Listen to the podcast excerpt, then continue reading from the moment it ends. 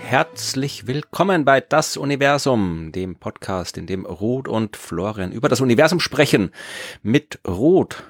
Und Florian. Hallo. Hallo. Bist du podcastfähig heute? Natürlich. Ja. Wir haben lang gefeiert gestern. Mm, doch schon ein paar Stunden. ja, wahrscheinlich habt ihr länger gefeiert als wir. Aber ja, fang du mal an. Erzähl mal, warum du gefeiert hast. ich war gestern ähm, ohne Florian leider aber mit vielen anderen netten Menschen bei der Preisverleihung des österreichischen Kabarettpreises. Denn wir haben ihn gewonnen, den Publikumspreis, den besten ja, also aller nicht, Kabarettpreise. Ja, also nicht wir das Universum, sondern wir die Science Master äh, in dem Fall. Sorry, das hätte ich auch noch erwähnen sollen. Ja. Genau. Und es war sehr nett. Ja, ich habe ein paar Fotos gesehen schon in den Medien und die anders so kursiert sind, hat nett ausgeschaut. In den Medien auch schon? Ich habe noch gar nicht geschaut. Ja, ja, ja. Ich, ich, weiß ja schon, wie es abläuft, weil ich war 2018 auch schon mal da, da haben wir den schon mal gewonnen, den Preis. 2018 war das schon? Genau, ja. Wow. Ah ja klar, jetzt war ja zwei Jahre auch nix, ne? Habt ihr bis zum Schluss durchgemacht, die Party? Wir waren die Letzten. Natürlich. Das ist wichtig, ja. Also das muss immer sein bei Preisverleihungen, dass jemand von den Science Busters am Schluss äh, übrig bleibt. Na und vor allem, vor allem war tatsächlich ich die Letzte, weil die anderen sind dann ins Taxi gestiegen, das schon dort stand und äh, ich habe dann noch bin dann noch allein zu meinem Rad gegangen und habe mein Rad abgesperrt und und es war alles still und leise und Ding und ich habe mir gedacht, yeah. Ich habe gedacht, der Taxifahrer hat gesagt, nee, die die ist so besoffen, die nehme ich mit.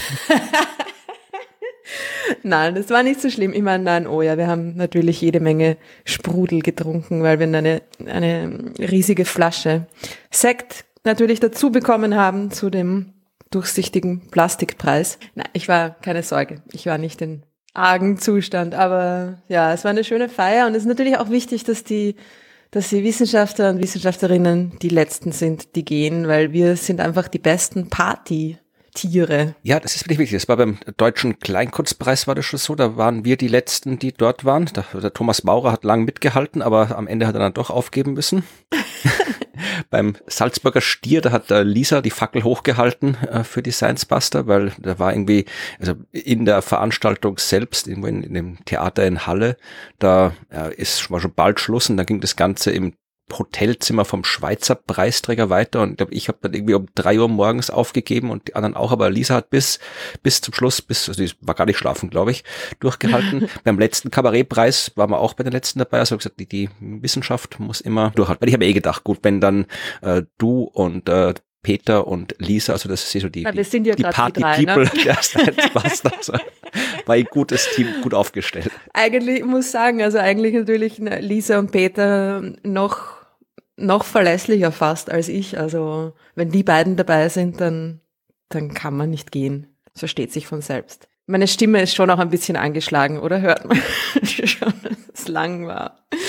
Aber ja. Ja, einer der anderen Preisträger tatsächlich, der, ähm, na, wie heißt der, Bernie Wagner, ja, der Biologe. Der hat eine Instagram-Story geschrieben. Was hat er gesagt hier? Also die Sidesbusters äh, sind die die äh, ärgste Party-Crew, äh, haben das auf unzähligen wissenschaftlichen Konferenzen gelernt, das Durchfeiern. Also es ist anerkannt so ist worden, es. eure Leistung. Sehr gut, sehr gut, das freut mich. ja. ja, na, es war super. Und also, wie war es bei euch? Ja, also erstmal noch, äh, vielen Dank für alle äh, Hörerinnen und Hörer, die abgestimmt haben, weil du hast ja aufgerufen hier zum Abstimmen. Mhm. Und das wird dazu beigetragen haben. Es ist uns natürlich zweifelsfrei klar, dass es ihr wart, die uns zu diesem Preis verholfen haben. Vielen herzlichen Dank. Es hat uns sehr gefreut. Und das ist natürlich auch genau der Publikumspreis, der wichtigste Preis, weil warum macht man das alles, wenn nicht ja, fürs Publikum? Ja, für das Geld, das man bei den anderen Kategorien kriegt. Ah ja, eh, klar. Das ist halt auch der undotierte Preis. Super, vielen Dank. Und wir haben auch keinen, keinen Laudator, keine Laudatorin gehabt und sind dann irgendwie ein bisschen so unmotiviert einfach auf der Bühne rumgestanden. Und sie, sie haben ja zuerst mich vergessen. Das überhaupt eine Geschichte. Wir stehen dann hinter den, hinter den Toren. Diese Bühne hat dann irgendwie so in der Mitte so eine, so eine große Doppeltür, durch die dann die Leute hineinkommen auf die Bühne und dann sagen sie, oh, das ist die Science Busters, äh, Elisabeth Oberzaucher, Peter Weinberger. Und ich so, ah, und die Tür geht auf und noch eine. Ähm, ich habe mir tatsächlich, was die in meiner in meiner Art, ich habe mir kurz überlegt, bleibe ich jetzt stehen? Gehe ich mit raus? What? Und dann Ding, ja, genau. Und das war ihr, der Moderatorin, wirklich sehr, sehr unangenehm. Dann war sehr süß, ist dann nachher zu mir gekommen und gesagt, es tut mir so leid, es tut mir so leid, es tut mir so leid. Naja, na, und mir ja, irgendwie gelacht und Dings und dann habe ich ihr meinen Namen noch diktiert und das Publikum hat auch gelacht und äh, dann haben wir es nochmal gemacht fürs Fernsehen. Ja, ich wollte sagen, das kann man sich dann im Fernsehen anschauen. Genau. Sehr schön, dass ihr einen schönen Abend gehabt habt. Bei uns war es ja nicht ganz so spektakulär. Wir haben einfach einen normalen Auftritt in Linz gehabt, Science Busters Auftritt. In Posthof Linz war schön, war, war sehr voll. Also das was war fast komplett voll. Also bei mir irgendwie 500, 600 Leute werden da gewesen sein. Wow. Ja. Big crowd. Ja, war, war eine schöne, schöne Show. Guter Abend. Cool. Und dann bin ich aber schon wahrscheinlich deutlich früher im Bett gewesen als du. Aber ihr habt euch sehr schön ja ähm, eingeschaltet zum Kabarettpreis mit einem ganz besonderen Einspieler. Genau, das haben wir auch gemacht, ja. ja. Ja, also soweit unsere Erlebnisse und wir hoffen, dass wir beide trotz dieser Abenteuer fit genug sind, um diese Folge bis zum Ende durchzustehen. Also beziehungsweise, wenn wir es halt dann nicht mehr durchstehen, ist die Folge zu Ende. Also definieren wir das so rum. Nein, also. Genau, es bist eh du dran. Ja, wir sind eh beide halbwegs munter. Ich habe auch äh, zwei kurze Nachrichten zum Anfang und dann eine etwas längere Geschichte für den Mittelteil, den Schluss. Die erste kurze Nachricht hat mit Planeten zu tun. Und zwar mit extrasolaren Planeten, von denen es, wie wir schon länger wissen, sehr, sehr, sehr, sehr viele gibt. Also im Schnitt wird mindestens äh, jeder Stern von mindestens einem Planeten umkreist. Das heißt, es gibt mindestens so viele Planeten wie Sterne und mit an Sicherheit grenzender Wahrscheinlichkeit gibt es mehr Planeten als Sterne da draußen. Das heißt also, das wissen wir, das sind statistische Daten, aber es gibt ja auch die Datenbank, die Liste der konkreten Planeten, also wo wir wirklich wissen, der Stern hat einen, zwei, drei, vier Planeten mit den, den Eigenschaften, also wirklich die, die wir tatsächlich beobachtet, nachgewiesen, entdeckt haben. Und da wurde jetzt vor kurzem die Schwelle von 5000 Stück überschritten. Wir haben den 5000. extrasolaren Planeten entdeckt. Hurra! Ja, das ist schon äh, insofern interessant, als dass das eine Entwicklung ist, die ich ja wirklich quasi von Anfang an, also nicht ganz von Anfang an, äh, als Astronom mitverfolgt habe. Also der erste Planet, der erste Planet eines anderen Sterns wurde 1995 entdeckt. Und 1995 habe ich mein Astronomiestudium angefangen. Und das war im Winter 95 und da habe ich schon Astronomie studiert, aber ich kann mich tatsächlich nicht dran erinnern. Hast du das damals mitbekommen, die Entdeckung des ersten extrasolaren Planeten? Ich glaube, da haben wir schon mal drüber geredet, dass ich gesagt habe, ja, ich kann mich erinnern an das Bild mit dem Ach so, ja, stimmt, wir haben drüber geredet. Stern und dem rötlich leuchtenden genau weil ich dann gesagt habe. Und dann hast du gesagt, das war gar nicht der erste. Nein, ich habe gesagt, das war äh, der erste braune Zwerg, der auch 1995 entdeckt worden ist. Weil von den Planeten gibt es ja keine Bilder. Da haben wir auch drüber geredet, als wir über James Webb gesprochen haben, dass wir keine Bilder von den Planeten haben. Genau, also ich bilde mir ein, dass ich mich dran erinnern kann, aber dann habe ich mich an das falsche Objekt erinnert, sagen Nein, wir mal so, ja. Ich, ich habe damals, also diese Anfangszeit habe ich da bewusst nicht mitbekommen, aber ich habe mich dann ziemlich bald eben schon so 98 rum, äh, wo ich meine Diplomarbeit angefangen habe, dann eben spezialisiert auf Dynamik von Planetensystemen. Und da war es wirklich so, dass wir eben auch extrasolare Planetensysteme untersucht haben. Und da gab es halt damals ja paar Dutzend Planeten, die wir kannten, ja, so Ende der 90er. Da hat man wirklich, ja, äh, alle gekannt, die es gab, wenn man sich auf dem Gebiet beschäftigt hat. Und äh, das ist dann wirklich, so irgendwann sind es dann so Hunderte geworden, da hat man dann so grob gewusst, was das für Dinge sind, welche Sterne, welche Planeten haben welche Eigenschaften und dann, ja, ging es in die Tausenden, dann kam das Kepler Weltraumteleskop, das da ja wirklich, ja, Tausende, äh, glaube 3000 mindestens äh, bestätigt und nochmal 3000 unbestätigt äh, entdeckt hat, ja, und ganz viele andere Weltraumteleskope, die auch mitgemacht haben. Und jetzt, wie gesagt, haben wir 5000. 5000 Stück sind jetzt nachgewiesen. Ja, das ist schon, ich kann mich da schon erinnern am Anfang, dass ich mir auch gedacht habe, ich habe ein Jahr später zu studieren begonnen als du. Aber dass ich dann so das Gefühl hatte, und das ist jetzt nochmal extra cooler, dass ich jetzt wirklich Astronomie studiere, weil jetzt kommen die ganzen Planeten Ja, und trotzdem Ich hast habe mir dann irgendwie in meiner Naivität natürlich gedacht, na, dann, dann nach ein paar Jahren habe ich mir gedacht, doch nicht so spannend. Lieber die noch größeren Dinge. Na, aber dass ich mir, ich habe mir dann eben halt irgendwie auch gedacht in meiner Naivität, es wird dann halt voll schnell gehen und jetzt findet man quasi voll schnell auch bestätigt so richtig die zweite Erde und was die und ja. Naja. Ja, dauert noch ein bisschen. Mm. Ja, also wie gesagt, das, ich verlinke, es gibt ein schönes Video von der NASA dazu und äh, das verlinke ich, dann könnt ihr auch nochmal anschauen, was man so über diese 5000 Planeten weiß. Also tatsächlich sind die 30 Prozent, ein Drittel, also ein bisschen weniger als ein Drittel, 31 Prozent sind Supererden. Ja, also eine Art von Planeten, die es bei uns überhaupt nicht gibt im Sonnensystem. Der entdeckten, Mhm. also Planeten mit einer festen Oberfläche, aber größer, mehr Masse als die Erde. Ja, sowas haben wir nicht, aber anderswo anscheinend sehr, sehr oft. Ja, also das gibt's bei vielen Sternen. 30 weitere Prozent von diesen 5000 sind Gasriesen, ja, sowas Saturn, Jupiter und so weiter. 35 Prozent, also nochmal ein Drittel ungefähr, sind ähm, so, ja, so, so, so Neptun, Uranus ähnliche Planeten. Und dann, äh, wenn man die ungefähr ein Drittel alle äh, quasi auf die exakten Zahlen rechnet, bleiben noch vier Prozent übrig. Und das ist tatsächlich Planeten, die wir erdähnlich nennen würden. Also klein, so groß Ja. wie die Erde, kleiner mit fester Oberfläche. Aber das sind jetzt natürlich nicht die äh, wirklich zu erwartenden Wahrscheinlichkeiten der Verteilung von Planetengrößen und weiß es Massen, oder? Weil das ist natürlich schon ein Beobachtungsbias auch, dass die kleinen immer noch viel schwerer zu finden sind als die großen. Ja, aber mittlerweile sind wir schon recht gut. Also am Anfang äh, waren ja tatsächlich, am Anfang haben wir einen massiven Bias gehabt bei den Entdeckungen, weil da war alles, was wir entdeckt haben, waren äh, gigantische Gasriesen, deutlich größer als Jupiter und alle gigantisch nah am Stern dran. Ja, also diese Hot Jupiter-Klasse, was es bei uns auch nicht gibt, die wir heute äh, kaum noch finden, beziehungsweise nicht kaum noch finden, aber wir wissen heute, dass es halt eine keine häufige Art vom Planet ist. Das heißt, Ja. da war ein großer Bias, aber mittlerweile haben wir 5000 Stück und die meisten davon sind über Transit gemessen worden, also wo man das Licht von einem Stern misst und dann das Sternenlicht ein bisschen weniger wird, weil halt gerade ein Planet vorbeizieht. Und da, also solche Lichtschwankungen, die können wir ziemlich gut messen mit den ganzen Weltraumteleskopen. Also da kann man wirklich so im Promillbereich messen und da kriegt man die kleinen auch mit. Also ich glaube, wir haben auch schon maßgroße und noch kleinere äh, Exoplaneten nachgewiesen. Also müsste ich jetzt tatsächlich Nachgewiesen schon, aber ist das quasi, man müsste das ja mit einer Art Komplettheitskriterium dann korrigieren, ja? Wie, wie könnte ich die, wenn sie da wären, könnte ich sie auch wirklich sehen?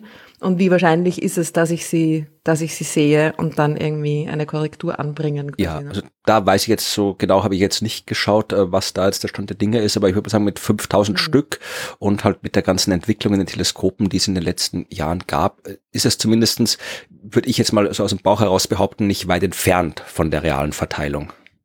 Hm. Ist jetzt meine Behauptung. Aber wer Okay. weiß. Vielleicht suche ich mir das mal für eine andere Geschichte raus. die zweite. To be confirmed. Genau. Das zweite kurze Thema zur Einleitung ist etwas, äh, das eigentlich gar nicht neu ist, ähm, aber ich wurde in den letzten Tagen sehr oft darauf hingewiesen, äh, auch in unserer Telegram-Gruppe wurde darauf hingewiesen, auch äh, per Mail wurden wir darauf hingewiesen, es gibt eine wissenschaftliche Arbeit, wo untersucht wurde, wie klimaschädlich die Astronomie ist. Ich weiß nicht, ob du die gelesen Das hast. hat mir gestern auch irgendjemand gesagt. Ja, die, die kam tatsächlich ähm, jetzt, äh, war sehr prominent in den Medien. Diese Arbeit ist insofern nicht neu, als dass sie vorher schon existiert hat, nur eben als äh, Preprint, ja, also in den äh, Preprint-Datenbanken. und jetzt ist sie dann tatsächlich, ich glaube, in Nature Astronomy äh, veröffentlicht worden, also offiziell veröffentlicht worden, aber sie war vorher auch schon in der Welt draußen, ja. Und äh, ich habe tatsächlich mich auch vorher schon damit beschäftigt, deswegen wollte ich nur kurz darauf hinweisen, ähm, dass es diese Arbeit die Auseinandersetzung damit schon gibt. Das haben wir nämlich, äh, ich und Claudia, in einer Folge vom Klimapodcast besprochen, in Folge 31, verlinke ich in den Shownotes. Und äh, schon lange vorher kamen auch äh, Nikolas und Reinhard von Methodisch Inkorrekt über nicht genau diese Arbeit, aber eine andere Arbeit äh, diskutiert, weil tatsächlich die Astronomie, wenn es keine selektive Wahrnehmung ist, sich deutlich intensiver damit auseinandersetzt, wie klimaschädlich sie ist als andere Wissenschaften. Mhm. Also mir wäre das jetzt von anderen Forschungsdisziplinen nicht so äh, bekannt, dass die auch sich so evaluiert hätten, wie es die Astronomie da getan hat, weil die ja wirklich, äh, da ging es um, um ja alles vom Bau einer Sternwarte bis hin zum Weltraumteleskop von den Raketen, die hinfliegen, das wurde alles berücksichtigt. Es gibt eben eine Arbeit vom Max Planck Institut für Astronomie in Heidelberg, die ihr komplettes Institut evaluiert haben. Also hin vom, von der Mikrowelle, wo du dir dann deinen Kaffee aufwärmst, bis hin zum äh, Kopierer, bis hin zum Bleistift und halt zum Flugzeug, mit dem du zu Konferenzen fliegst und so weiter. Ja, also, mhm. und ich bin insofern ein bisschen unzufrieden, also unzufrieden nicht mit dieser Arbeit, weil natürlich muss man das rausfinden, aber dadurch, dass die Astronomie halt da jetzt so singulär dasteht, klingt natürlich dann wieder gleich arg hier, wenn, wenn dann steht hier, äh, jeder in der Astronomie, alle aktiven Astronomen und Astronomen äh, haben eine Emission berufsbedingt von 36 Tonnen pro Jahr, was halt absurd viel ist, äh, wenn man bedenkt, dass der Durchschnitt, glaube ich, bei 9 Tonnen pro Jahr liegt, Ton, Tonnen CO2 ja, pro Jahr liegt. Und ich glaube, wenn wir äh, Pariser Klimaabkommen erreichen wollen, müssen wir auf zwei Tonnen CO2 pro Jahr runter. Da ist natürlich 36 Tonnen extrem viel, aber ja, wenn man den Beruf von anderen Leuten mit einrechnet, dann wird da auch was zusätzlich dazukommen. Es ist ja nicht nur die Astronomie, die durch ihre Arbeit CO2 freisetzt. Naja, und vor allem ist es halt so, kann man die, kann man das CO2-Budget von Instrumenten und so weiter auch wirklich den Berufsastronominnen anlasten? ist, ist das ihr Privatvergnügen? Natürlich nicht. Es geht darum, Wissen für die Menschheit zu erlangen. Also wenn, dann ist das etwas, was, mm, also ich finde den Vergleich irgendwie ein bisschen fehl am Platz in dem Sinne. Es hat mich daran erinnert, wie man, ich kann mich nicht mehr erinnern, wer es war. Irgendjemand hat das gestern auch gesagt. Äh, und es hat mich sofort irgendwie daran erinnert an diese Diskussionen, die es, weiß nicht, ob es es bei uns auch gibt, aber in Großbritannien hauptsächlich gegeben hat mit den Studiengebühren, dass man dann irgendwie sagt, ja, 10.000 Pfund Studiengebühren total gerechtfertigt, weil die Kosten eines Studiums ja noch viel höher sind, ja, und die ganzen äh, Gehälter von den Professoren und bla bla bla, ne? Und dann denke ich mir auch, aber Moment mal, das ist ja nicht das, die Universität ist ja nicht ausschließlich dazu da, um Leute auszubilden, sondern die Leute betreiben ja Forschung und überhaupt, ja. Also es ist irgendwie, man kann dann immer das eine quasi auf, auf die unmittelbaren Nutzer umlegen, aber die Frage ist natürlich, inwieweit das Sinn macht. Ja, eben. Prinzipiell ist es natürlich durchaus eine relevante Information, weil, wie gesagt, Klimaschutz, ähm, da müssen wir Bescheid wissen, wie viel wir emittieren, wo diese Emissionen stattfinden, weil nur dann weiß man, wie und wo man was einsparen kann. Was also insofern kann. ist es äh, die Evaluierung durchaus äh, relevant. Äh, Sicher, es, aber diese Umrech Umrechnung auf pro Kopf, pro Astronom ist irgendwie ein bisschen bescheuert. Das ist ein bisschen bescheuert und äh, es ist, wie gesagt, es ist durchaus auch relevant zu wissen, was die Wissenschaft an Emissionen betreibt. Ja, weil äh, weil die Wissenschaft ja auch wichtig ist, weil sonst würden wir den ganzen, das ganze Klimazeug überhaupt nicht vernünftig verstehen, wenn die Wissenschaft nicht forschen würde. Das heißt, ähm, da kann man sagen, okay, das sind Emissionen und äh, da kann man halt ein bisschen, ja, wir sagen, mit, mit einem anderen Blick hinschauen, wo man da was einsparen muss und wo nicht. Also äh, vielleicht sind die Emissionen der Wissenschaft, äh, vielleicht sind es die, die mir nicht als erstes einsparen sollten, wenn man, wenn es ans Einsparen geht, weil wir halt dann ohne Wissenschaft, äh, wenn wir sagen, okay, das kostet so viel, das lassen wir jetzt bleiben, das ist vielleicht einfach äh, einzusparen, weil die Wissenschaft sich halt äh, mangels großer Lobby nicht so gut wehren kann, wie keine Ahnung, die, die Autoindustrie oder sonst irgendwas. Aber vielleicht wäre es klüger, so global und nachhaltig gesehen, wenn man nicht gerade da spart, als erstes einspart, wo wir die Informationen über das Problem herkriegen. Mhm. Und natürlich, also ich habe diese Arbeit tatsächlich damals gelesen. Äh, natürlich sagen die jetzt nicht, wir sind die Wissenschaft, wir sind so wichtig, bei uns wird nicht gespart, weil das sagen eh alle. Äh, die machen schon auch Vorschläge, wie diese CO2-Emissionen der Wissenschaft oder der Astronomie im Speziellen ja äh, bisschen verringert werden können. Also das ist jetzt nicht äh, ohne Problembewusstsein verfasst, dieser Artikel, aber ja, es ist halt, wenn, mich stört dieses, äh, dieses Singuläre, dass da steht, die Astronomie macht so viel. Das müsste in einem Kontext stehen, ja, okay, die Astronomie macht so viel. Wie viel macht äh, die Biologie, wie viel macht die Chemie, wie viel macht die Naturwissenschaft, wie viel macht die Wirtschaftswissenschaft, wie viel macht die Wissenschaft, wie viel macht das Militär zum Beispiel, ja? Also ich glaube, dann kämen wir mal ein bisschen auf andere Zusammenhänge, wenn das so mhm. dargestellt wird. Voll. Es klingt für mich auch ein bisschen nach einer, weiß ich nicht, vorsichtig sein, dass man das dann nicht mit zu harschen Worten benennt, aber ein bisschen äh, eine Propaganda in die Richtung von wieder mal das Problem mit der persönlichen Verantwortung ne? und dass man dann irgendwie die Individuen gegeneinander ausspielt und sagt, ihr tut's immer so nachhaltig und als hättet ihr da den, den erweiterten Horizont und den Ausblick auf den Weltraum und la la la. Aber ihr habt ja genauso einen riesigen CO2-Fußabdruck und so irgendwie, ne? Das genau, und die, die Greta Thunberg hat mal aus einer Plastikflasche getrunken. Voll org. ja. Ja, eh, leider läuft es oft so. Ja, aber wie gesagt, ich wollte eigentlich gar nicht äh, so, so groß darüber diskutieren, weil äh, wer mehr darüber wissen will und das Ganze auch noch in der größeren Klimakontext diskutiert haben will, der sei auf die entsprechende Folge Nummer 31 vom Klimapodcast verwiesen. Da haben Claudia und ich da ausführlich drüber diskutiert und äh, auch über andere Wissenschaften diskutiert und so weiter und die Arbeit auch ein bisschen genauer angeschaut. Das kann man alles dort nachhören. Tut das. Dann waren das schon die beiden Einleitungsthemen und jetzt kommt ein ja wirklich ja sehr, sehr wunderbares Thema. Ich weiß, ich war ein bisschen blöd, wie ich es mir ausgesucht habe, wie ich jetzt im Nachhinein festgestellt habe, weil ich ja die letzten sechs Tage äh, auch äh, mit den Science Busters auf Tour war. Und wer sowas schon mal gemacht hat, weiß, das ist nicht unbedingt das, wo man so äh, entspannt, ausgeschlafen und äh, 100% gesund wieder zurückkommt. Und äh, trotzdem ist mir, also ich habe gestern Nachmittag vor dem letzten Auftritt noch ein bisschen Zeit gehabt, mir was anzuschauen und heute jetzt äh, nach dem nach Hause kommen und vor dem Aufnehmen auch nochmal eine Stunde gehabt, mir was anzuschauen. Und habe gedacht, ach komm, nimm doch einfach mal ein Thema, von dem du eigentlich keine Ahnung hast und lies ein 40 Seiten Paper dazu. Du Opfer. Nein, ich dachte, ich möchte mal was machen. Ich hätte ja irgendwie was über, ich hätte auch diese 5000 Planeten oder das andere, wo ich schon was gemacht habe, äh, hm. auswalzen können. Aber ich wollte mal gerne über das reden. Und was Florian damit sagen will, ist uh, appreciate what he's doing for you. Ja, erstens Ihr undankbaren das, Zuhörer. Das wollte ich nicht sagen, aber ja, nein, dass nein, man das wertschätzen soll, natürlich.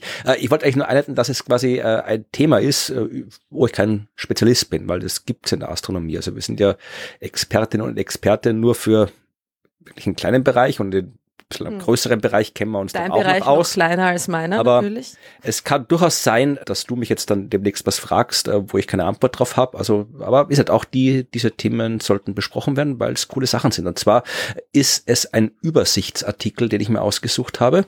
Ein Übersichtsartikel mhm. von äh, Melanie Chevance und diversen anderen Leuten, der von Riesenmolekülwolken handelt. Mhm. Giant Molecular Clouds. Ich weiß nicht, ob du mit nice. denen zu tun hast. Du hast wahrscheinlich mehr damit zu tun gehabt als ich, weil peripher. Genau. Also ähm, es geht, also der hat den schönen Titel dieser Artikel The Life and Times of Giant Molecular Clouds.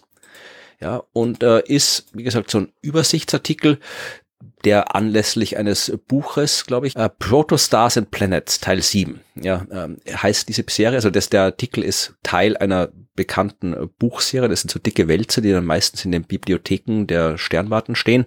Protostars and Planets, Nummer 7 wird der erscheinen, mhm. dieser Artikel. Ich kann mich erinnern, in einem früheren Protostars and Planets äh, mal gelesen zu haben, was nachgeschlagen zu haben. Und ja, da geht es, wie der Name sagt, um Protosterne und Planeten, also um die Sterne, die noch im Entstehen begriffen sind, Planeten, die auch irgendwie entstehen müssen, also Sternentstehung spielt eine wichtige Rolle und da tauchen die Riesenmolekülwolken auf, die, wie der Name nahelegt, riesige Molekülwolken sind. so viel mal zu einer. Ich sehe schon, das Thema wird sehr spannend. ja, ne, wir müssen ja hier bei den sehr Grundlagen literal, anfangen. Ja. Okay. Ja. Also Molekülwolken im Weltall, ja, das, das äh, haben wir vermutlich das ein oder andere schon mal schon besprochen. Es gibt ja da draußen nicht nur Sterne mit nichts dazwischen, sondern äh, in diesem Nichts zwischen den Sternen auch ein bisschen Zeug. Und äh, dieses bisschen Zeug, das ist das interstellare Medium. Das sind so diverse, ja, Atome, Moleküle, Staubteilchen, die da halt so zwischen den Sternen rumschwirren. Ja, äh, in wirklich sehr, sehr geringer Dichte. Also wenn ich so ein, ein Stück, also so Kubikmeter interstellares Medium hier auf die Erde beamen könnte, in einen entsprechend luftdicht abgeschlossenen Kasten, dann wäre in diesem Kasten ein Vakuum zu finden, das besser ist als alles, was wir mit den besten Maschinen hier auf der Erde herstellen können. Ja, also mhm. das heißt zwar interstellares Medium, da ist Zeug drin, aber es ist sehr, sehr wenig und das gilt auch für diese Molekülwolken. Ja, auch wenn wir so ein Stück einer Molekülwolke äh, aus dem Weltall auf die Erde beamen könnten, auch das wäre ein deutlich besseres Vakuum, als wir es hier auf der Erde hinkriegen könnten. Äh, das sind einfach Bereiche, wo halt dieses interstellare Medium vereinfacht gesagt ein bisschen dichter ist und äh, ich komme später noch genauer darauf zu sprechen. Und dass äh, wir die so schön sehen können und schön jetzt auch im ästhetischen Sinn, weil diese Molekülwolken, das sind ja wirklich diese tollen, bunten, schönen Dinger, ja, die man sieht. Der Orionnebel zum Beispiel, der ist so eine Molekülwolke, sogar eine Riesenmolekülwolke. Also diese farbenprächtigen Aufnahmen, die man überall sehen kann, die die Astronomie so schön machen, äh, die schauen nur deswegen so schön aus, weil wir halt wirklich sehr, sehr große Strukturen aus großer Entfernung sehen. Ja, das ist wirklich, äh, wir sehen halt da Bereiche, die ein paar hundert Lichtjahre groß sind und da äh, summiert sich halt das Zeug, was da drin ist. Aber wenn ich mich da hinstellen würde in so eine Molekülwolke, dann ja, wäre vermutlich irgendwie so da, da, da links irgendwie so ein Atom, das vorbeifliegt und ein Kilometer weiter hinten wäre noch ein Atom und das wär's dann. Ja, also da ist halt mhm. wirklich sehr, sehr wenig in diesen Wolken. Und das äh, ist wirklich, also wer das lesen möchte, diese Arbeit, man braucht natürlich ein bisschen Grundlagenwissen, aber es ist eine schöne Geschichte, weil auch die, weil da wirklich alles drin zusammengefasst ist, der Stand der Dinge zu den Riesenmolekülwolken und auch zur Geschichte der Molekülwolken. Weißt du zufällig, wann das erste Mal diese Riesenmolekülwolken entdeckt worden sind? Hm, keine Ahnung, ne? Habe ich mir auch noch nie überlegt gehabt. Ähm, natürlich hat man immer schon, äh, immer schon ist Quatsch, ja. man hat schon früher gewusst, dass es eben sowas wie interstellares Medium gibt. Also so mit dem Aufkommen der Radioastronomie hat man festgestellt, dass es da halt irgendwie auch ja so so ja Radiostrahlung gibt aus gewissen Bereichen. Man hat so spektrale Signaturen auch mit anderen Teleskopen gesehen aus Bereichen zwischen den Sternen, weil halt diese Moleküle, die da drum schwirren, auch das eine oder andere Signal abgeben. Und äh, dann hat man aber tatsächlich 1970 ein gewisser Herr Wilson, dessen Vorname mir gerade nicht erinnerlich ist, äh, R.W. Was auch immer. Randy Wayne Wilson. Randy Wayne? Mir ist nichts anderes gesagt? ja, was weiß man, wie er geheißen hat. Ich kann irgendwer wird schon wissen, ich, vielleicht schaue ich es noch nach, aber Wilson auf jeden Fall. Und der hat den J10 Rotationsübergang von Kohlenmonoxid entdeckt. Das J ist aber kein Vorname. Nein, in dem Fall nicht. John. Nein, da geht's um das, was dir das Radfahren erleichtert, ja, um Drehimpuls. Ja. Ähm, wir müssen jetzt nicht im Detail erklären, wie Spektrallinien entstehen. Das äh, ist auch sehr, sehr umfangreich, wenn man es im Detail erklären will. Äh, Im Prinzip geht's darum, also normale Spektrallinien, Absorptionslinien entstehen, wenn Licht durch irgendwas durchstrahlt und da ist Zeug drin, also ein bestimmtes Atom, dann äh, absorbiert dieses Atom einen bestimmten Teil des Lichts und der fehlt dann halt nachher. Und der ist charakteristisch für die Art des Atoms. Das sind die normalen Absorptionslinien gibt aber auch Emissionslinien, die entstehen, wenn man eben ein Molekül hat zum Beispiel und das wird angeregt indem es Energie von außen aufnimmt, also durch, keine Ahnung, Strahlung von Sternen oder weil es irgendwo dagegen stößt, gegen ein anderes Molekül, nimmt Energie auf und gibt die Energie wieder ab. Und das macht es auch bei einer ganz charakteristischen Strahlung, meistens so im längeren Radiowellenbereich, Mikrowellenbereich. Und dann kann man das sehen. Und dieser J10-Übergang, äh, das ist ein ganz charakteristischer. Da geht es eben um ja äh, die Quantisierung der Rotationsenergie. Da geht es wieder um Quantenmechanik, die ja generell sehr verwirrend ist, aber vereinfacht gesagt kann eben ähm, so ein Molekül einen Drehimpuls haben, eine gewisse Rotationsenergie. Und ähm, man darf sich nicht vorstellen, dass die Dinger wirklich sich im Kreis drehen, aber das ist halt das, was wir jetzt immer vorstellen, wenn wir von Drehimpuls bei Atomen und Molekülen reden. Es geht aber um Quantenmechanik, das heißt, diese Rotationsenergie kann nicht beliebige Werte annehmen, sondern halt nur bestimmte diskrete Schritte, ja, so mhm. quantisiert halt. Das ist die Quantenmechanik. Da kommt es in, Quant in Quantenmechanik her. Das heißt, die kann, so ein Molekül kann nur ganz bestimmte Mengen an Energie aufnehmen. Die müssen halt genau passen und er kann seinen Zustand dann nur in diesen quantisierten Stufen ändern, also Energie 1, Energie 2, Energie 3, Energie 4, aber nichts dazwischen. Ja, und dann kann es natürlich auch nur von, äh, wenn es diese Energie aufgenommen hat und dann wieder abgibt, auch nur in Quantenschritten abgeben. Ja, also kann von Energiestufe 4 auf Energiestufe 3 zurückfallen, aber nicht jetzt irgendwie eine Energie abgeben, die irgendwo dazwischen liegt. Ja, und äh, das sind diese Übergänge und einer dieser Übergang ist eben der, ja, J ist so eine Quantenzahl, mit der man eben Drehimpuls beschreibt und sowas. Und dieser Übergang von Kohlenmonoxid von diesem Zustand 1 auf 0, der hat eine ganz charakteristische Wellenlänge, ich glaube 2,6 Millimeter sind das. Und die wurde damals das erste Mal nachgewiesen. Und äh, tatsächlich im Orion im Orion-Nebel nachgewiesen. Darfst du auch Orion sagen? Ja. Vollkommen in Ordnung. Ja, ich wollte aber Orion sagen. ja, und äh, da hat man das nachgewiesen und dann ist man dann, ich habe das jetzt nicht im Detail nachverfolgt, obwohl ich das irgendwann wahrscheinlich mal machen werde, die wirklich noch rausfinden, wie jetzt diese Entdeckungsgeschichte der Riesenmolekülwolken war, also wie man rausgefunden hat, dass das Wolken sind und dass es große Molekülwolken sind und so weiter. Aber da hat man halt geschossen, okay, da gibt's anscheinend große Wolken, große Mengen an Molekülen da in dieser Ecke und die wurden dann halt irgendwann mal im Laufe der Zeit so als äh, große Molekülwolken, GMCs, Giant Molecular Clouds bezeichnet. So, das ist jetzt so die Entdeckungsgeschichte und äh, in dieser Arbeit haben die jetzt mal alles zusammengefasst, was man weiß. Das werde ich jetzt noch kürzer zusammenfassen, nämlich äh, die Entstehung, also den Lebenszyklus einer Riesenmolekülwolke. Der geht los mit dem interstellaren Medium, also dem Zeug zwischen den Sternen. Das ist sehr, sehr vielfältig. Ja. Also das gibt's bei vielen verschiedenen Temperaturen. Das hat unterschiedlichste Dichten. Da gibt's äh, molekulares Gas, ja, also halt wirklich Gas, das halt äh, aus Molekülen besteht. Es gibt atomares Gas, wo halt nur Atome sind.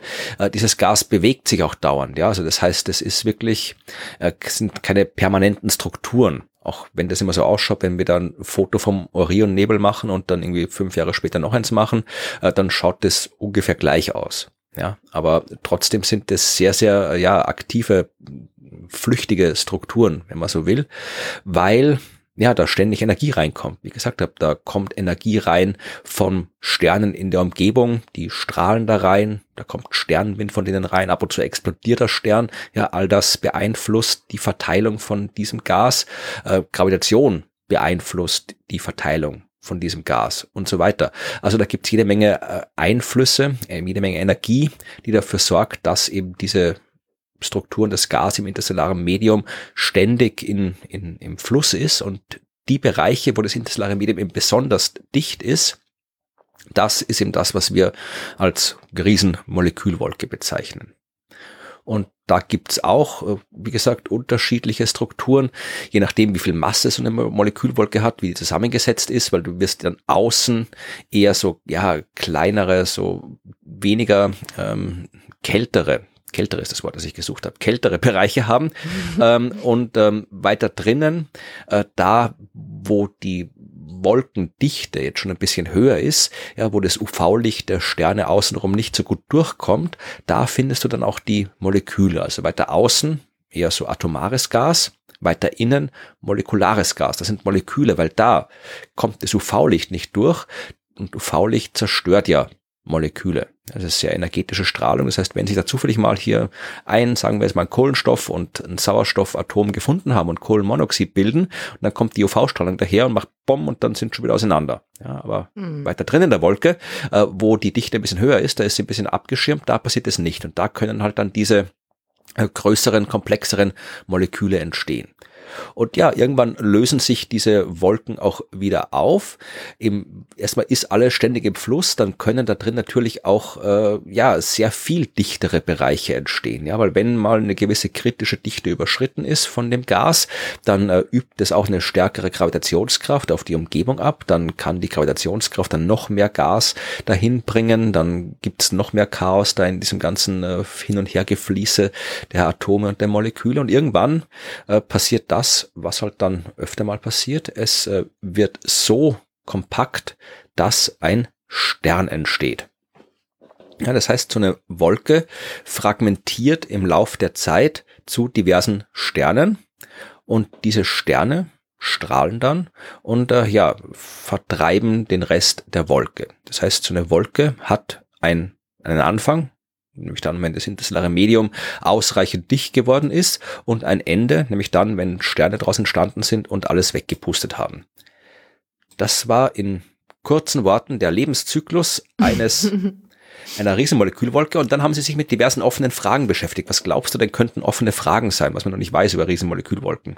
Naja, alles, wo es ins Detail geht, oder? das ist immer eine blöde Antwort, Herr natürlich. Im Detail weiß man immer nie Bescheid.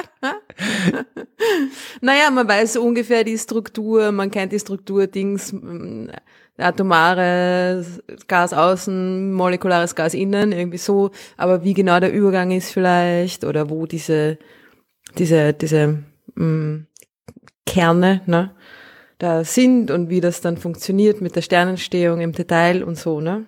Vielleicht. Ja, also, äh, tatsächlich fangen die noch ein bisschen weiter unten an oder äh, mit der mit den offenen Fragen. Also ein ganzes Unterkapitel in dieser Arbeit beschäftigt sich mit der Frage: Ist eine Riesenmolekülwolke ein Ding?